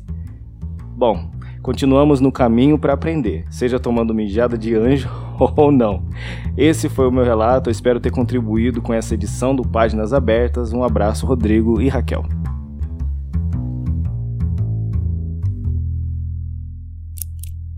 Muito legal. Muito legal. Gostei. Gostou? Gostei. É, Danilo, é, eu tenho uma observação para falar sobre a sua história. Eu não acho que você se comunicou com anjos enoquianos. Eu acho que você se comunicou com uma classe de mentores barra mestres, tá? É, não é assim que eu costumo ver as experiências com esse tipo de inteligências, inteligência nuquianas. É, e uh, eu entendo que os seus mentores, que você conversou com eles depois, uh, eles sabem mais do que eles estão te falando. Né? Lógico, propositalmente, etc e tal. É, mas eu digo isso porque é, você teve um, né, um, um, feedback, um respaldo é, é, é, é, sobre a sua personalidade, sobre a sua atuação no mundo, né, mas de uma forma muito direta e muito pontual, do tipo, você precisa trabalhar isso aqui para você avançar nesse caminho. E quando a gente está falando de sistemas mágicos em geral, né, sistemas que pregam uma espécie de amoralidade, eles não vão estar tá tão preocupados preocupado com a sua essência. Eles vão estar muito mais preocupados com a forma como você elabora aquilo dali que você quer. Então, o que, que me leva a entender que, de alguma forma, você foi projetado para uh, algumas autoridades né, que podem ter algum tipo de relação direta com você ou indireta é, e que te deram esse toque. É, e aí tem uma coisa muito legal né, para ser dito uh, sobre isso e que poucas pessoas conhecem, é que é, existem certas regiões do astral, barra sistemas mágicos, barra entidades que só são passíveis de serem acessadas através de uma configuração de atributos internos bem distribuídos na gente. Então, é, existem certas, certos mestres ou certos sistemas místicos né, que você só vai conseguir fazer eles né, funcionarem, eles se comunicarem com você é, a partir de uma afinidade. É, desses atributos de fé, de compaixão, de amor incondicional, é, de, de, de, capacidade de professar a verdade, é, de, de, de, capacidade de se interagir com, com essas, essas coisas que elas muitas vezes são abstratas. Né? Uh, uh, algumas linhas vão chamar isso de desenvolvimento do corpo moral. Né? Outras linhas vão falar que é um aprimoramento da consciência de tal forma que você consiga é, né, é, traduzir aquelas experiências né, né, da forma como é necessário para conseguir acessar aqueles pontos. Né. O que, que importa é que você teve é, né, uma resposta muito interessante do tipo: olha, é, operando com características de personalidade diferente, você consegue fazer parte desse clubinho que a gente está orquestrando aqui. É, e se mesmo assim você não tivesse características e continuar persistindo no sistema e tentando outros acessos, né? O, o sistema não vai funcionar, você não vai ter respostas. Esse talvez seja o problema. Talvez você tenha, tenha respostas. E talvez você se contente com essas respostas. E talvez elas sejam suficientes para você. Mas o grande ponto é, né, essa experiência que foi a mais impactante de todas, né, é, ela talvez ofereça muito mais verdade do que uh, os efeitos de uma prática pontual para algo que você queira conseguir. Né? Eu também tenho um sonho sim que eu vou contar no episódio de sonhos. Eu estou guardando é, né, para esse episódio e tal. Mas muito legal, muito legal mesmo, muito bom. Ah. Nós temos comentários.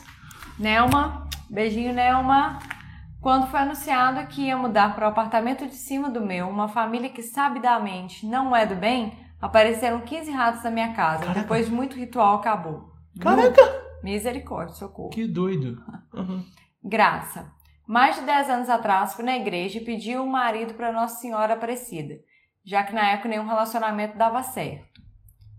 É, pedi um marido que não achasse estranho eu ficar rezando em frente da estátua da santa, mas que também não achasse estranho eu ouvir os meus mantras em sânscrito.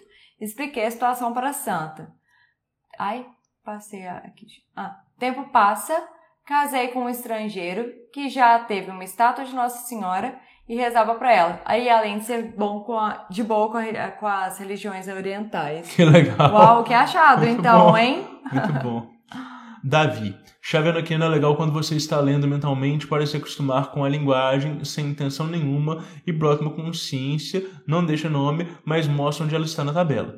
É, e quando fui verificar, era o subquadrante do fogo no ar, que seria o de anjos de construção de conhecimentos, ou só conhecimento. Detalhe, fiz na barbearia esperando a minha vez. Esse nos comentários. Tá, legal. É, bom, é, relato do Marco.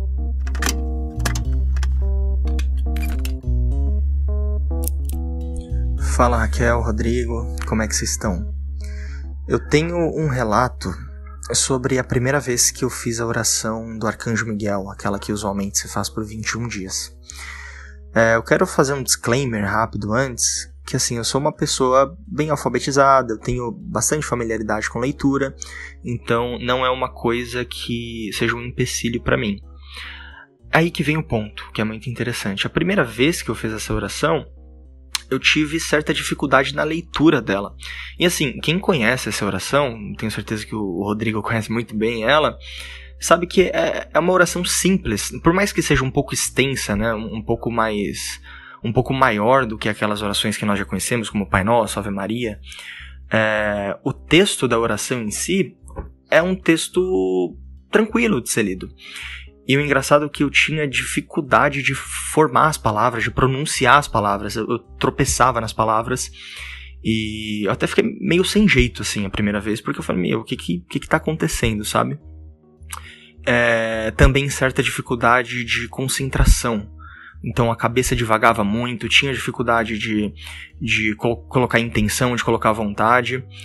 É, e é uma coisa que eu trabalho, porque é, eu pratico bastante meditação, tenho algumas práticas mágicas, então não é uma coisa que era para ser tão esquisito assim, sabe?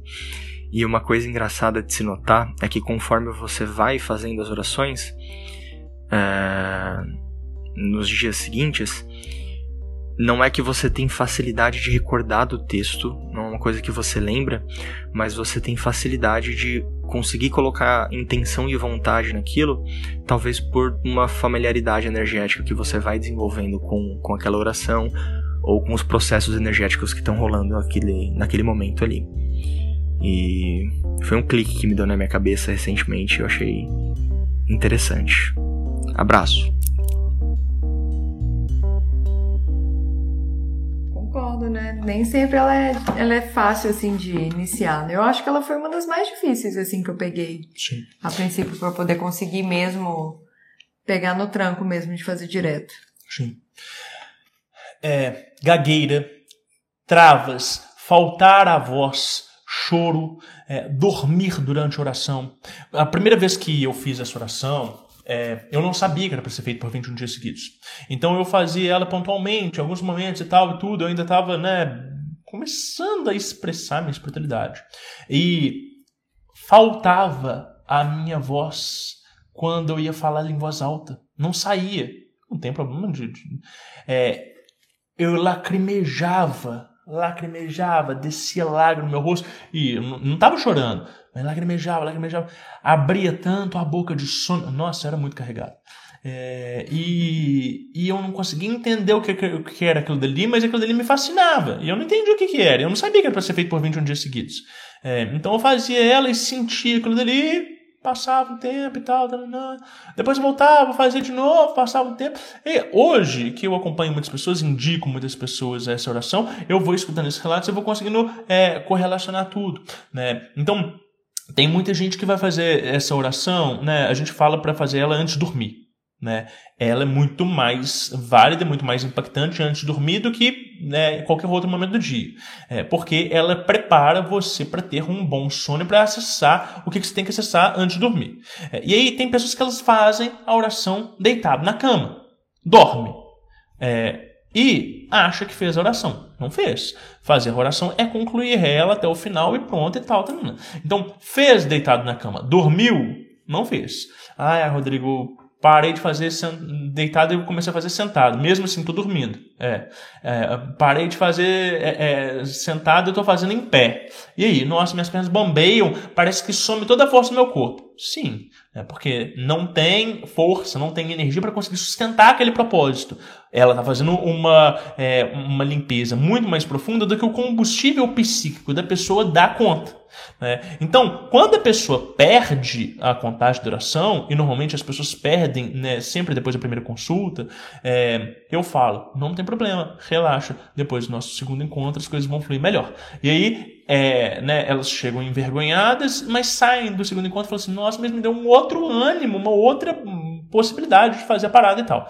É, então, essa coisa de sustentar o propósito, ela se dá em tudo, né? nos rituais que a gente vai fazer, né? nas orações, em qualquer prática. Você vai fazer uma prática de banimento, né? você está é, sustentando aquilo dali. Às vezes você vai fazer um ritual pentagrama, você vai sentir ele sendo arrastado, pesado, denso. Por quê? Você não está conseguindo acessar ou limpar tudo aquilo dali. Né? Então, às vezes tem uma inércia no ambiente, ou às vezes tem uma inteligência que ela está fazendo um cabo de guerra astral com você. Né? É, então, além disso, né, uh, quando você vai fazendo essa oração constantemente, igual o Marcos falou, é, você vai prestando atenção em outras partes, em outras palavras, que você fala assim, nossa, isso aqui não estava aqui semana passada. Ou então, nossa, nunca tinha lido isso aqui antes. Né? E aos poucos você vai entendendo uma série de conceitos que estão na oração e que no primeiro momento te soaram estranho ou que pareciam uma coisa nada a ver. E você fala assim, nossa, entendi, isso aqui faz sentido. Nossa, encaixou dentro de mim. Não, eu não sei dizer intelectualmente, mas internamente isso aqui faz sentido, ressoa. Né? Porque ela, como a gente falou, tanto em oitavas quanto em camadas diferentes. Né? Para você é, é, cortar um laço energético, você tem que curar ele antes. Para você curar ele, você tem que se abrir para perdoar. Para você se abrir para perdoar, você precisa de estar mais acolhido. Né? Se você chega numa postura defensiva do tipo, vou fazer essa prática só por fazer porque me falaram que vai fazer bem, etc e tal, né? primeiro você precisa de quebrar a cara e ser né, desencorajado, ou melhor, é, ser. É, é, desacreditado dessas suas defesas muito altas, né? Você precisa te abrir para isso para depois o negócio começar a fluir. E aí você vai é, é, entendendo outros conceitos e também, tal como no relato da Ana, você vai relembrando uma série de passagens ou de pessoas que né, de alguma forma te prejudicaram ou com a qual você está mal resolvido, etc e tal, né? Isso é normal. É, as pessoas também acham que essas orações elas é, ocasionam efeitos colaterais do tipo, ai, ah, comecei a fazer isso minha vida desandou. Não, sua vida já estava desandada, né? E agora está colocando as coisas no lugar e tá, o contraste ele vai ficando mais explícito, né? É, mas o, o, grande ponto é isso: é, é, é, uma jornada que vai trazendo mais compreensão, e, para além dos 21 dias, dá para continuar ela né, constantemente. A gente já viu uma série de relatos aí de pessoas que fazem é, por anos e anos a fio. Né? É, eu conheço, inclusive, uma pessoa que, é, quando eu passei a oração para ser feita por 21 dias, é, ela não conseguiu e foi tentando, tentando, tentando, tentando, e ela foi conseguir fazer os 21 dias da oração um ano depois. Então, um ano depois, ela mandou uma mensagem e falou assim: Rodrigo, eu consegui concluir né, a oração que você me passou. Eu falei, nossa, mas quem que é você mesmo? Então, nossa, nem lembrava que tinha te passado isso. É, então, bom, temos agora um relato da Tatiane. É, bom dia, boa tarde, boa noite, Rodrigo, Raquel e quem mais estiver lendo esse relato. Tenho alguns relatos interessantes a respeito de orações, decretos e a questão toda de ordenar o próprio mundo com palavras. Devido à minha criação em lar católico, eu sempre gostei bastante de leituras de salmos, mas fazia isso em um modo automático que, por mais que eu soubesse recitar o 91, e fazia isso em situações de extremo medo, o Salmo 3, que eu gostava de recitar quando eu tinha algum tipo de pesadelo, e o 23, porque me falavam que atraía coisas boas, eu, com o tempo, passei a perceber que ia muito no automático. Isso, combinando com a minha fé que já era pequena e que foi minguando, fez com que eu me afastasse totalmente de tudo que fosse ligado à religião. Piorou ainda mais em 2016, quando comecei o tratamento psiquiátrico e tive que aguentar até parentes tentando me exorcizar de formas horrorosas. Enfim, me perdi nos detalhes, vamos aos relatos. Lá por 2017, comecei a pesquisar mais sobre ocultismo, questões energéticas e fui tentando criar um formato de expressão espiritual, longe de dogmas e coisas do tipo com a qual eu me identificasse. Dividi mini relatos em tópicos, me perdoa a coincidência pelo meio gigante, adoramos. É, então, um, Apesar do asco profundo que peguei a tudo relacionado a crenças abraâmicas, percebi que continuava tendo grande apego com os santos. É, ou seriam com servidores católicos, fica a questão. e comecei a rezar mentalmente a oração de Maria no transporte público. Eu tenho síndrome de pânico, então antes de começar o acompanhamento médico, eu precisava me ancorar no que eu possuía. Isso, junto a técnicas aprendidas em terapia, parecia que tirava com a mão a ansiedade antes que ela evoluísse para um pânico. Tenho uma relação de carinho gigantesco com essa entidade. 2. Comecei a praticar o ritual gnóstico do pentagrama por ser um ritual básico de banimento que não envolvia egrégoras. Eu ainda tinha muita aversão a tudo que remetia ao cristianismo, mas sentia que faltava algo. Então decidi tentar o ritual menor do pentagrama que, desde então, tem sido fundamental na minha vida. ano passado passei por um período de burnout no trabalho, misturado com a não aceitação do meu diagnóstico psiquiátrico. E um dia juntei os caquinhos de força e pratiquei o ritual menor do pentagrama pela primeira vez, com cola. Mas a segunda vez já ficou grudado na mente e vai automaticamente. Uso o RMP em situações específicas, como o já mencionado momento de burnout, no qual a prática diária foi o que me dava uma desafogada. Eu chegava a ansiar pela hora de praticar apenas pelas paz que me causava. Uau! 3. Ao final do ano, estando completamente afundado em um dos momentos mais críticos da minha saúde mental, comecei a praticar diariamente, sempre expressando em voz alta e autoritária o que eu estava invocando pela manhã e banindo pela tarde. E isso, atrelando a todo o tratamento que já faço, me ajudou muito a me centrar novamente. 4. Comecei a fazer recentemente o uso de salmos recitado em voz alta e bem pausadamente para poder visualizar aquilo que leio sempre que faço amuleto. Sinto que potencializa, além de já ter percebido que quando faço os meus amuletos ou patuás e uso salmos como potencializadores, eles passam despercebidos aos olhares de terceiros e cumprem sua função de uma maneira excelente. Perfeito. 5. E por fim, uma experiência da qual eu acabei de me dar conta. O contexto é o seguinte: acabei consumindo por, ao por bebidas alcoólicas e já vinha escutando aquela voz da intuição falando: Ei, faz alguma coisa com relação a isso. Parava uns dias e voltava de novo em recaídas piores. Duas noites atrás, levei um ultimato em sonho de uma entidade basicamente mandando eu parar de ser doido. Obedeci um pouco e voltei. Hoje acabei tendo um completo ataque de pânico devido a consequências de abuso de substâncias e na hora lembrei do sonho. Então decidi decretar tudo o que eu estava banindo e fazendo é, e aquele foi uma RMP mais forte da minha vida. Não foram eventos visuais, mas foi uma sensação de poder que aumentava conforme eu entoava as palavras. Era como se cada palavra entoada eu visualizasse o que ocorria na tela mental e isso me deu força para ir até o final.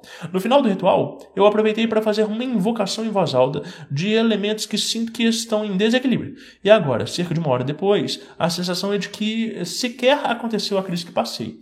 Foi inclusive o ritual menor do pentagrama mais longo que já vi.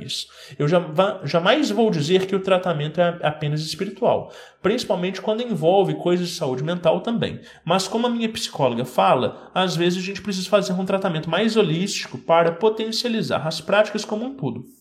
Hoje, eu entendi que a combinação de falar barra decretar em voz alta ou até fazer uma oração improvisada sem precisar necessariamente dedicar a alguma entidade ou divindade faz um combo muito bacana com os outros tratamentos psicológicos e psiquiátricos que eu faço.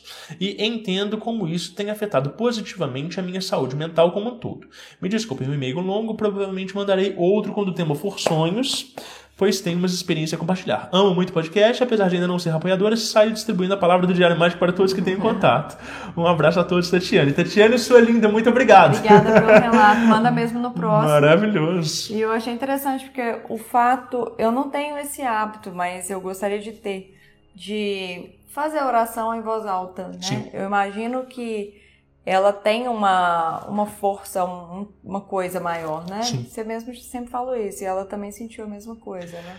É, e, e a coisa de ela, através das palavras, decretar o que, que ela está invocando, o que, que ela está banindo, isso é muito legal. É muito legal você pegar uma oração que faz sentido para você e adaptar ela. Não tem problema. Você, é, é, não, não, existe uma ortodoxia de, ah, eu vou mexer nisso e vai perder o poder, etc. E tal. Claro que você né, tem, tem, tem um molde ali onde você pode customizar o que, que você pode colocar o que, que você não pode. Mas é muitas orações católicas elas têm um peso do tipo ai nós somos pecadores ai nós somos ímpios ai livra as trevas de mim né? eu pego e passo a caneta em cima disso e corto e, e, e remonto aquela oração e às vezes adiciono palavras que são interessantes para mim né porque eu estou é, é, né, formatando e personalizando o software que eu estou instalando em mim então eu pego aquela base adequo do jeito que faz sentido né, e coloca para mim. Ah, Rodrigo, mas isso é caoísmo. Beleza, né? Vai me falar o que, que os papiros gregos mágicos é, se não essa magia freestyle. Então essa capacidade de a gente conseguir adequar aquilo que faz sentido pra gente, né, e comungar com essas referências pessoais, né, ela é muito importante e, e, e isso que a Tatiane trouxe, né, dela ir conduzindo com as palavras, é muito, muito, muito bacana. É, preparada para o relato do Dan? Vamos lá. E aí galera, aqui é o Dan e primeiro de tudo espero que todos tenham tido bons momentos nesse período de inícios de ciclo que passamos todos nós, né? Nessa retomada do Páginas Abertas, falando de oração, a gente tem que ter em mente que a bruxaria, nas formas mais tradicionais pelo menos, não é um sistema devocional. Não costuma ter essa ferramenta da devoção e da oração como algo tão forte, tão presente. Só que a gente lida com o verbo, claro, como qualquer outro sistema mágico, qualquer outro sistema de linguagem mágica. Ele é instrumentalizado como um componente de feitiçaria, como aquilo que a gente fala para manifestar um intento. E um nome muito recorrente no meio da bruxaria é o de encantamento. E por que encantamento? Se a gente procurar no dicionário o que é um encanto, a gente encontra que tem a ver com fascínio e que é uma qualidade de algo atraente. Então, quem que a gente quer fascinar? Para quem que é direcionado esse fascínio? Bom, primeiro para nós mesmos, porque para a gente manter o foco total, único no objetivo, a gente tem que estar tá fascinado por aquilo. Em segundo, para outros elementos que são colocados como parte do feitiço. Então, uma erva, um cristal, um cúrio, qualquer elemento que for colocado ali, ele possui um espírito que tem que se alinhar com o nosso objetivo também, então ele tem que ser fascinado. E só então que a gente fascina o universo e exerce aquela atratividade no nosso objetivo. Um encantamento em si, ele não, não costuma ter regra de como que ele, é elaborado.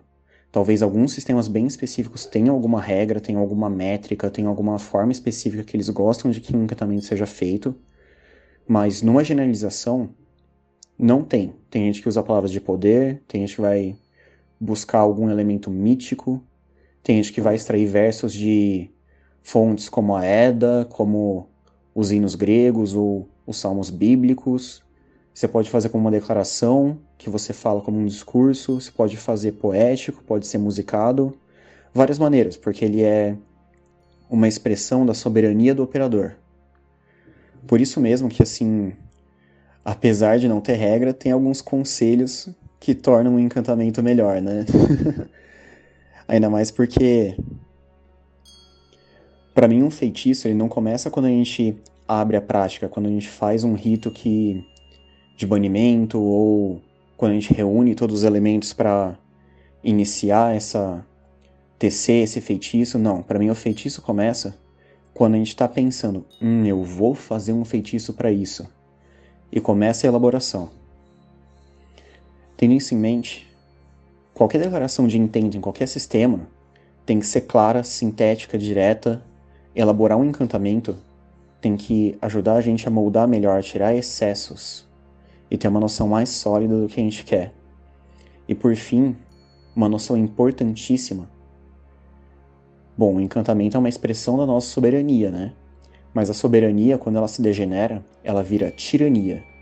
A forma que a gente pede impacta bastante como aquilo vem. A gente quer encantar, não ordenar. Suavidade e beleza, na hora de exercer esse verbo, vai conduzir muito melhor do que uma imposição autoritária. Bom, galera, eu espero que vocês estejam exercendo bastante fascínio aí nas forças e no ambiente à sua volta e que esses conselhos ajudem. Até logo!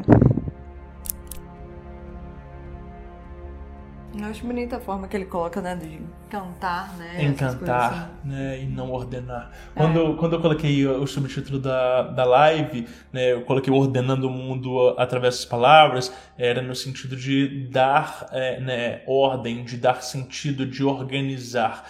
É, e, e, aí, uh, às vezes, quando a gente pensa nessa coisa dessa autoridade divina que o magista se imbui né, para executar a sua vontade no mundo, fica parecendo uma coisa bem monarquista e tudo. E faz todo sentido essa, essa fala do Dan né, de ser uma coisa mais encantada e com fascínio. Agora, uma coisa que eu gosto muito do Dan é que ele manda um áudio primeiro com a perspectiva da bruxaria e aí depois ele manda um áudio com a perspectiva do taoísmo.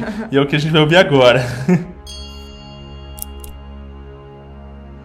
E mais um áudio do Dan aqui, galera.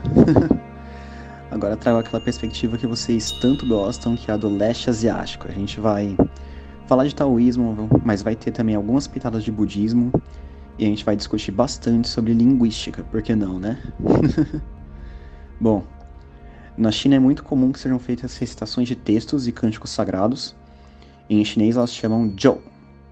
Podem ser de purificação, banimento, conexão com alguma energia, com alguma divindade, para consagração, vários usos. É uma coisa muito, muito ampla mesmo. Vários Jou são meio que gerais no taoísmo, então vários lugares que praticam vão usar esses mesmos Jou em comum, enquanto outros são bem específicos de alguma linhagem, de algum sistema, e a gente não encontra ou ele não faz sentido fora dele. Eles são escritos em linguagem poética, Alguns bem conhecidos, como a consagração do incenso, têm, por exemplo, quatro ideogramas em cada linha. A forma de recitar, se é naquela forma mais vibrada que a gente costuma associar com mantra, ou se é cantando, varia também de tradição para tradição, uso para uso, e é comum que sejam acompanhadas de alguma percussão, dando ritmo, e de sino contando o tempo. E quando rolou o contato dos chineses com o budismo, Aí que veio a ideia do mantra, que em chinês chama Jianyan, significa alguma coisa tipo palavra verdadeira, recitação verdadeira, a fala da verdade, mas enfim. Eles se diferenciam dos Zhou porque eles têm uma única linha, enquanto o Zhou é um texto, um poema longo. Os mantras criados na China são, obviamente, em chinês. E independente de ser um mantra ou de ser um, um texto, um Joe, por causa dessa linguagem poética que eles têm, os significados deles exigem muito estudo e, mesmo para um nativo, ele ia precisar de alguma adaptação para o mandarim moderno, para uma gramática mais contemporânea. Aí que a gente entra numa dúvida bem comum de quem quer praticar recitação, quem quer acessar essa ferramenta, e através de algum sistema do leste asiático eu tenho que saber chinês, eu tenho que saber fonética chinesa, a minha pronúncia tem que ser certinha. Bom, Se a gente olhar para a história do budismo chinês, eles tiveram esse problema, tiveram que passar por essa questão, porque o budismo, os textos deles são originalmente em sânscrito. E eles ali falando dialetos da China, né? Por medo de perder algum significado, algum mistério que estivesse na, na forma que aquilo foi escrito, e ainda tentando facilitar o acesso à técnica, a decisão do budismo chinês foi fazer uma transliteração fonética. Então o que, que rolou? Não era traduzido palavra por palavra. Elas eram adaptadas para uma forma que ia ficar fácil de chinês falar. Então, tem uma palavra que costuma a encerrar vários momentos do budismo que costuma ser escrita S-V-A-H-A, Svaha, Swaha. Não sei como é que é, mas em chinês, no mandarim contemporâneo, seria dito Suoporra. Então, virou uma palavra nova para o chinês que hum, não faz parte do idioma, é meio que um estrangeirismo, e é a adaptação da, da original em sânscrito. E ainda, mesmo se for um texto original da China, o mandarim contemporâneo não soa mais como os dialetos das épocas em que os textos foram inventados, né? Então, o significado dele está mantido, está preservado, porque a escrita ainda está bem preservada nesse correr do tempo, né? Mas o som mudou demais, demais mesmo. Então ali o que mais pesa é manter o significado, manter aquela estrutura e seguir ela. A minha recomendação é quero quero adotar essa prática de, de texto, de recitação de cântico. Então, consulta vários mestres e vários tradutores para você conseguir captar o significado, captar a intencionalidade daquilo, quais são os mistérios, as ferramentas usadas naquele texto. E na hora de praticar, o nosso foco tem que ser na conexão acima de tudo. Recitação funciona como um harmonizador. Eles fazem uma afinação entre nós e o ambiente com aquilo que a gente quer acessar. As palavras, elas são âncoras. Elas captam e firmam uma coisa que está além da palavra. É por isso que a gente aprende e instrumentaliza elas, mas na hora de fazer, na hora de praticar, o que a gente está buscando é transcendente. Então certas coisas vão importar menos do que outras. Bom, espero que isso tenha ajudado a galera que curte mantra e até a próxima.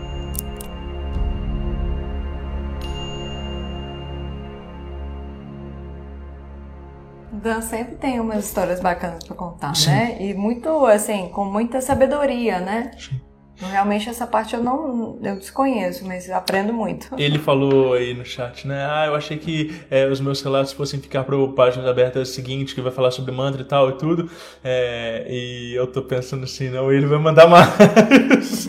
né? Mas já é, é, já é já é uma puxada, né, pra gente conectar esse tema com o próximo. Agora, ele fala uma coisa muito, muito legal, né? É a recitação e o canto, ele tem a ver com conexão. É lógico que pronúncia, né, é importante, é lógico que você tem que entender o significado daquilo tudo, fazer as pesquisas prévias, etc e tal, mas é, intenção é o que que bota aquilo dali, né, para rodar. Né, é o que, que ativa, é o que, que faz fluir. Né? Então, não importa se você sabe qual que é a pronúncia correta do nome de Deus, etc. e tal. Né? Importa você entender por que, que você está recitando aquilo dali é, né? e que, qual o sentido que aquilo dali vai fazer, por exemplo. É, então, é, o ponto todo né, é aquilo que a gente falou mais cedo sobre presença, tá? Fazer a sua presença valer e que ela seja coerente com seus objetivos. Comentários. Bom, vamos lá. Arthur, nas primeiras vezes que fui fazer a oração dos 21 dias, tinha algo que me fazia errar. e eu eh, insistentemente começava de novo. Hoje flui legal.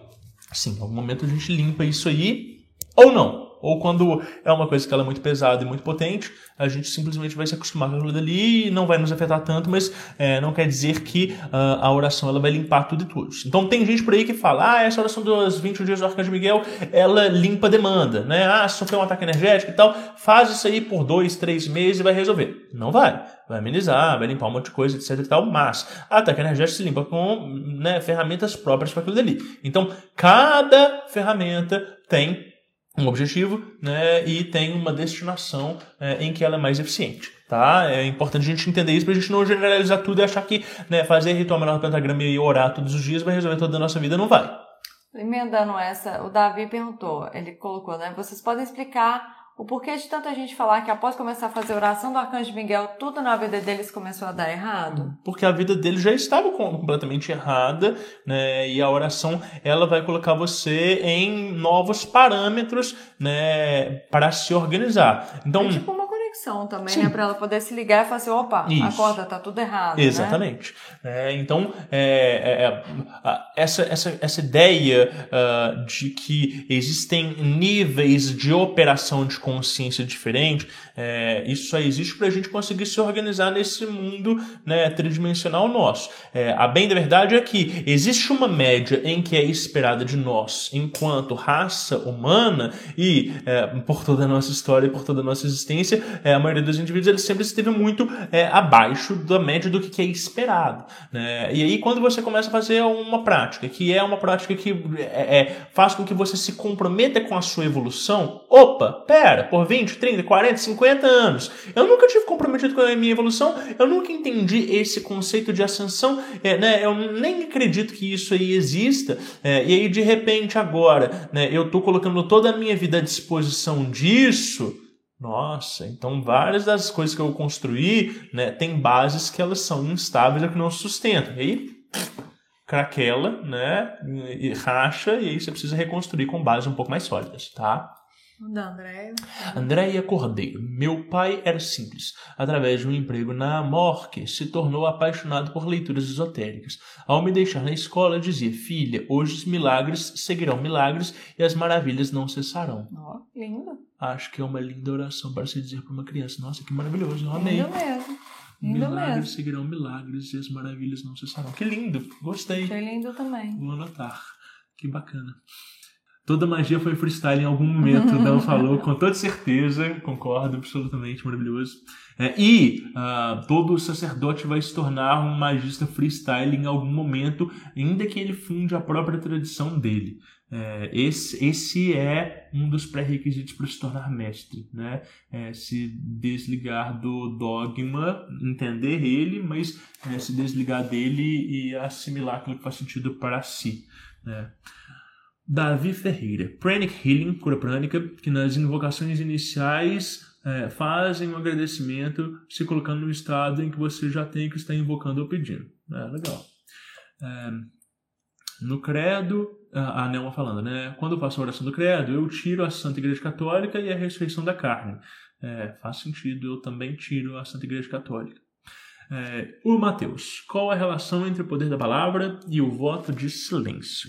Essa manifestação está necessariamente ligada à palavra ou pode ser expressada por instrumentos ou sinais de mão? Calma que eu não entendi todas as perguntas, então deixa eu responder por ordem. Qual é a relação entre o poder da palavra e o voto do silêncio? É, é uma relação boa, existe, tá? É, quando você faz um voto de silêncio e você se abstém né, é, de se comunicar oralmente, é, beleza, você está, né, de alguma forma, uh, mudando a forma como você se expressa no mundo. Isso significa que, de alguma forma, você está tornando a sua comunicação mais relevante. Tá? É, porque ah, se algum momento você sair desse voto de silêncio, é, a sua compreensão do que, que precisa ser dito como que precisa ser dito, como que as pessoas entendem e como que elas se relacionam com as suas palavras muda completamente. Então, se você fala né, diariamente, muito, muito, muito, e é prolixo, e excede, e faz com que os ouvidos dos outros fiquem cansados, né, você não tem uma boa gestão de discurso. Você pode ter uma boa oratória, né? você pode ser uma pessoa interessante, mas você não tem essa capacidade de síntese que é né, característica dos bons comunicadores. Agora, na hora que você faz um voto de silêncio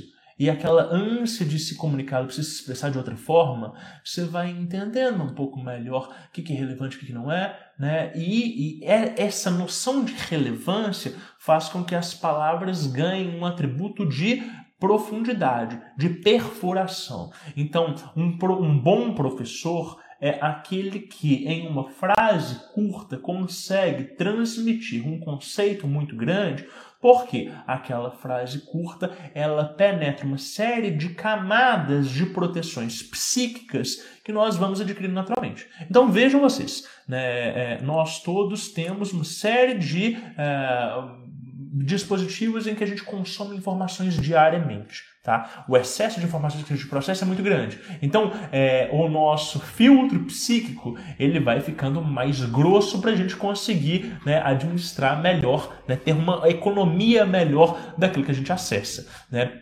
E aí, se a gente entra numa aula que o professor fala demais, não consegue explicar direito, né, tem um tom de voz monótono né, e, e é desinteressante, é, ele não vai conseguir vencer essas barreiras psíquicas nossas se a gente não aprender nada e achar que a gente é burro. Né? Agora, é, na hora que a pessoa ela tem esse poder de síntese e ela consegue né, é, ter mais relevância, é como se a palavra dela ela tivesse mais potência. Então, ela consegue te colocar num estado de transe em que vai achar, você vai achar que ela tem mais didática, mas não é só isso ela tem uma presença, ela tem uma projeção que ela é muito mais profunda. Então, às vezes eu escuto as pessoas falando assim, nossa, Rodrigo, às vezes você fala as coisas que eu já li em livros, né, e, e, e eu entendo muito mais fácil tal. É, e eu entendo por que disso, porque eu falo com a intenção de transmitir aquele conteúdo todo. Então, às vezes eu não preciso falar a frase toda, dar toda a fundamentação, porque aquilo dali vai fazer um download, né, como se fosse de, de nuvem para nuvem direto. Né? E então o voto de silêncio ele ajuda nessa é, nessa relevância da palavra sim. Agora é, ele faz uma outra pergunta: essa manifestação está necessariamente ligada à palavra? Eu imagino que ele deve estar falando de é, manifestação das coisas através da oração. E a gente já respondeu isso que não, que não é a palavra, que é a intenção, que é a presença, né, que é a projeção pessoal. Né? Ou pode ser expressada por instrumentos e sinais de mão. É, uh, Sim, você pode se expressar em voz, em voz baixa.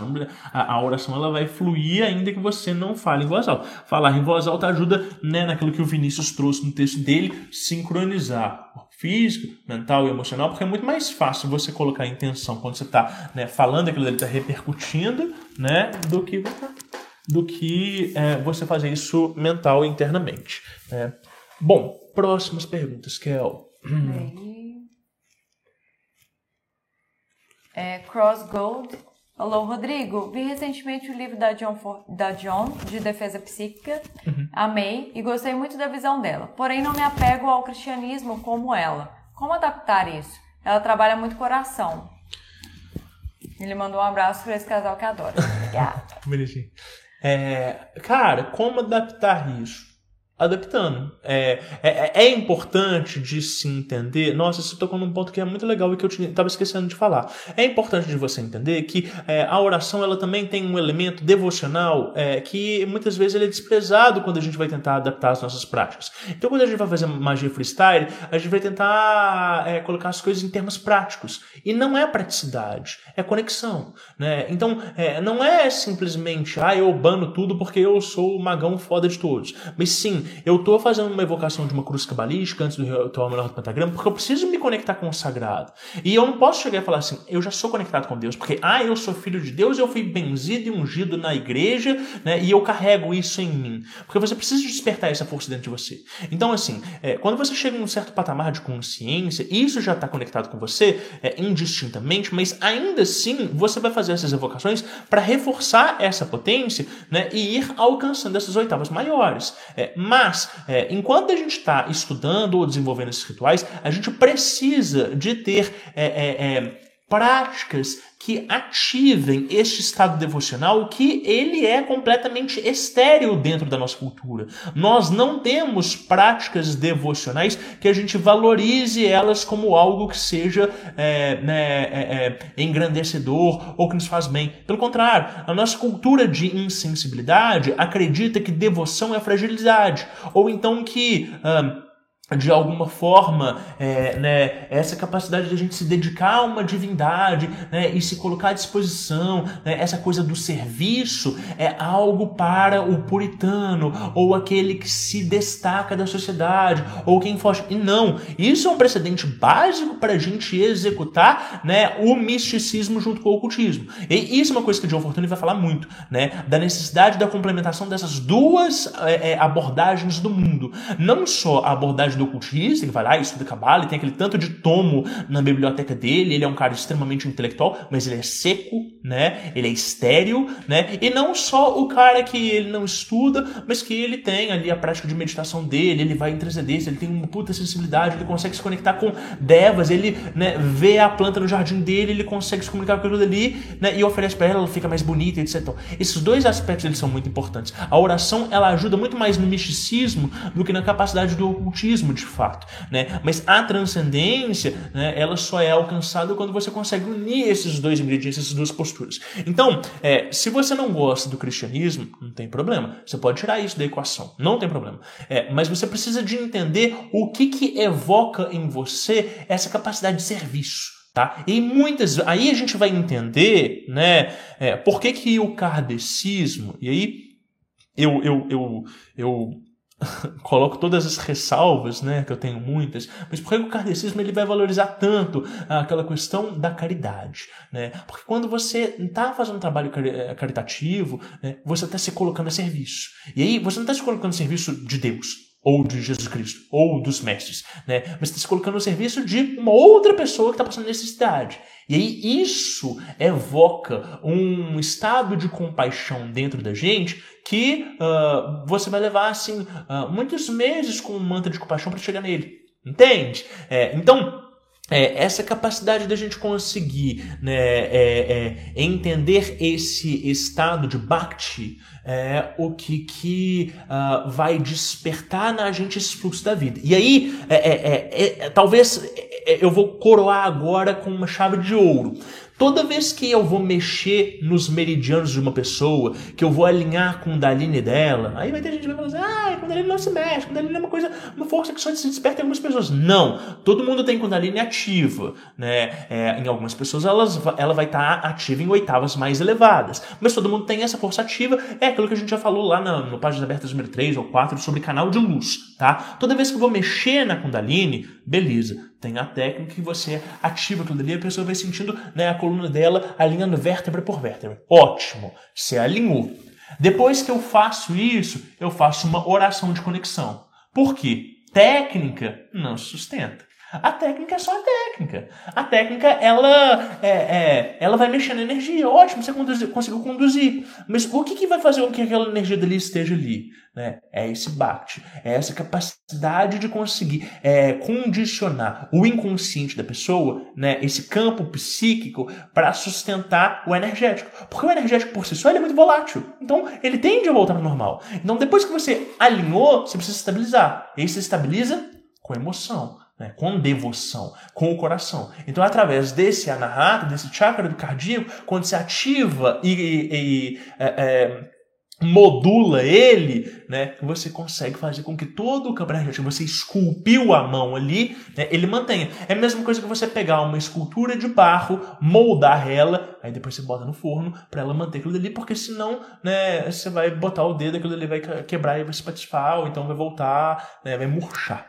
É, então, essa é a função da devoção. E por isso que a gente não pode descartar todas, ah, todas as religiões são erradas, etc. Não. Você tem que encontrar aonde que o seu misticismo ele se expressa bem. Né? Pode ser religiões orientais, né? pode ser né, é, é uma parte esotérica de uma religião. Ah, eu não gosto do é, islamismo, mas eu, eu gosto do sufismo. É, né? Ai, é, eu gosto das partes mais internas do budismo. Então, ah, eu não me dou bem com o cristianismo, né? mas eu consigo lidar com a Rosa Cruz ou com o cristianismo esotérico, com cabala cristã. Né? Então, é, você vai entender é, quais são os elementos que conseguem te auxiliar né, a fazer essa conexão com o sagrado de forma mais profunda. Não sejam ingênuos de acharem que vocês conseguem estabelecer essa conexão por si só, livre de qualquer outro tipo de cultura. Por quê? Vocês vão chegar no patamar que vocês não vão conseguir atravessar e por autorreferência vocês vão falar assim, ah, cheguei no meu ápice. E lógico, é o seu ápice da, da, daquilo que você consegue manejar por si só.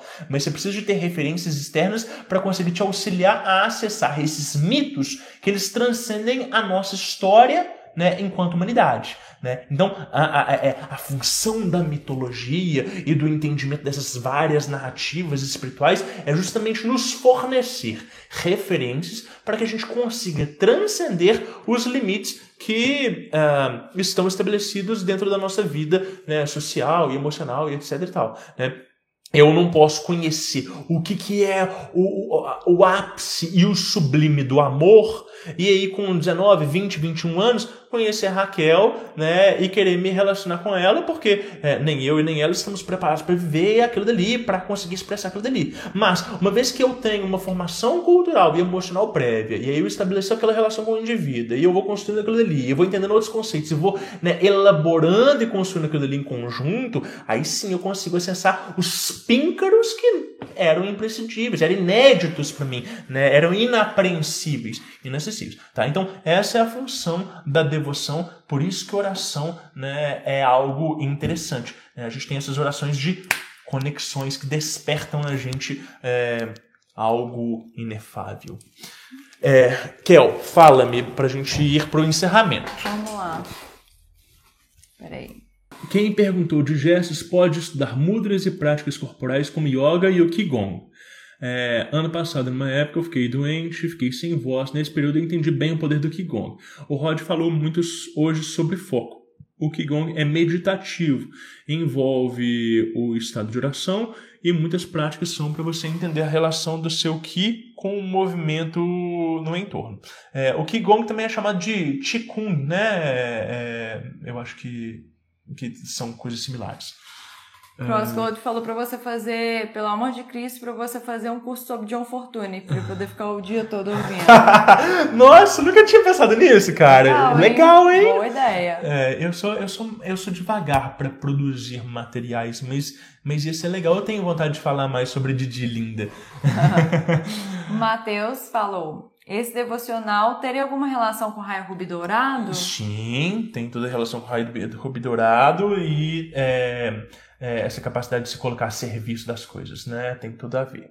É, bom, pessoal, então vocês viram que a gente tem orações que são orações de evocações e convocações. Então, vocês nunca pensaram nisso, né? É, Uh, um Pai Nosso, ele é uma oração de evocação a Cristo. Né? A, a, a gente fala, ah, é, é, a forma que o Cristo ensinou a gente a se comunicar com Deus. É, né? é, é uma forma da gente é, colocar as coisas em andamento. Mas veja, uma Ave Maria, né, você está evocando essa inteligência por si só, você está chamando ela para próxima de você.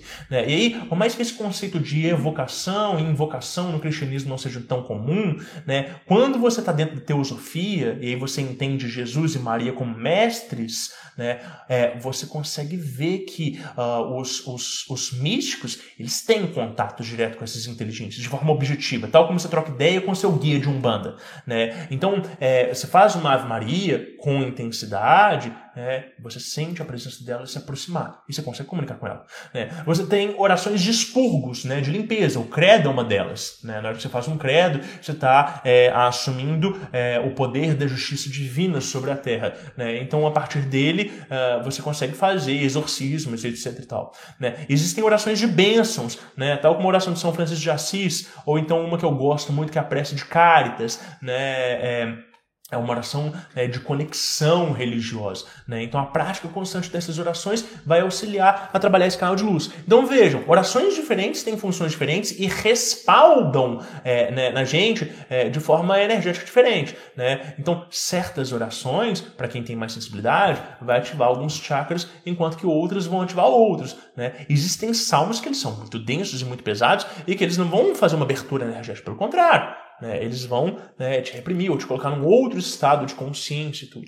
Né? É, então, é, é ter esse entendimento de que uh, existem orações em formatos diversos para a gente uh, adequar conforme as nossas finalidades. E é, juntar isso junto à, nossa prática né, dos rituais que a gente faz no dia a dia, das meditações, etc. e tal, vai nos auxiliar né, a desenvolver né, estados de consciência e certos poderes uh, que antes eram inéditos. Então, é, tentem montar né, uma rotina e ir registrando. Né? Igual eu falei, o que, que mudou depois que comecei a fazer essa, essa oração constantemente? Né? Como que eu me relacionei com ela? Né? Como que ela está reverberando em mim? Nossa, fiz uma oração e não bateu muito bem e tal. Por que será? Será que é esse trecho? Né? Será que é a história dela? Será que é a egrégora que ela está ligada? Né? E a gente vai observando né, como é que isso aí funciona. Tá? É, eu tinha um último relato, mas eu vou deixar ele para um próximo momento. É, eu queria agradecer a todos vocês. É, foi maravilhoso, é muito bom reabrir o Páginas Abertas agora em 2023. É, eu quero relembrar vocês então que o próximo Páginas Abertas, número 21, acontece no dia 3 de março, ou seja, daqui a um mês exatamente. Né, a gente vai falar sobre mantras, decretos, afirmações e pontos cantados. Né, a gente vai falar sobre músicas também, vocês podem mandar relatos, tá? É, em abril, a gente vai falar sobre sonhos, as diversas camadas do plano astral, vai ter muita coisa legal. Né? E em maio, a gente vai falar sobre Sagrado Anjo Guardião, Self, Eu Superior, Essência. A gente vai conceituar alguns termos por aí, tá? Uh, o nosso DDD é o 31 975375123, né? E vocês podem mandar também por escrito no contato arroba diariomágico.com.br. Muito obrigado, seus lindos. Gente, obrigada. E lembra aí, quem quiser apoiar, está aí, hein? apoia.se barra diário mágico e façam suas orações, né? É... Ai, a gente nem falou de oração de anjo da guarda. A gente vai ter que falar algum dia só sobre o anjo da guarda, vai ser interessante. Vai. Mas, enfim, obrigado por hoje e continuem anotando os seus resultados.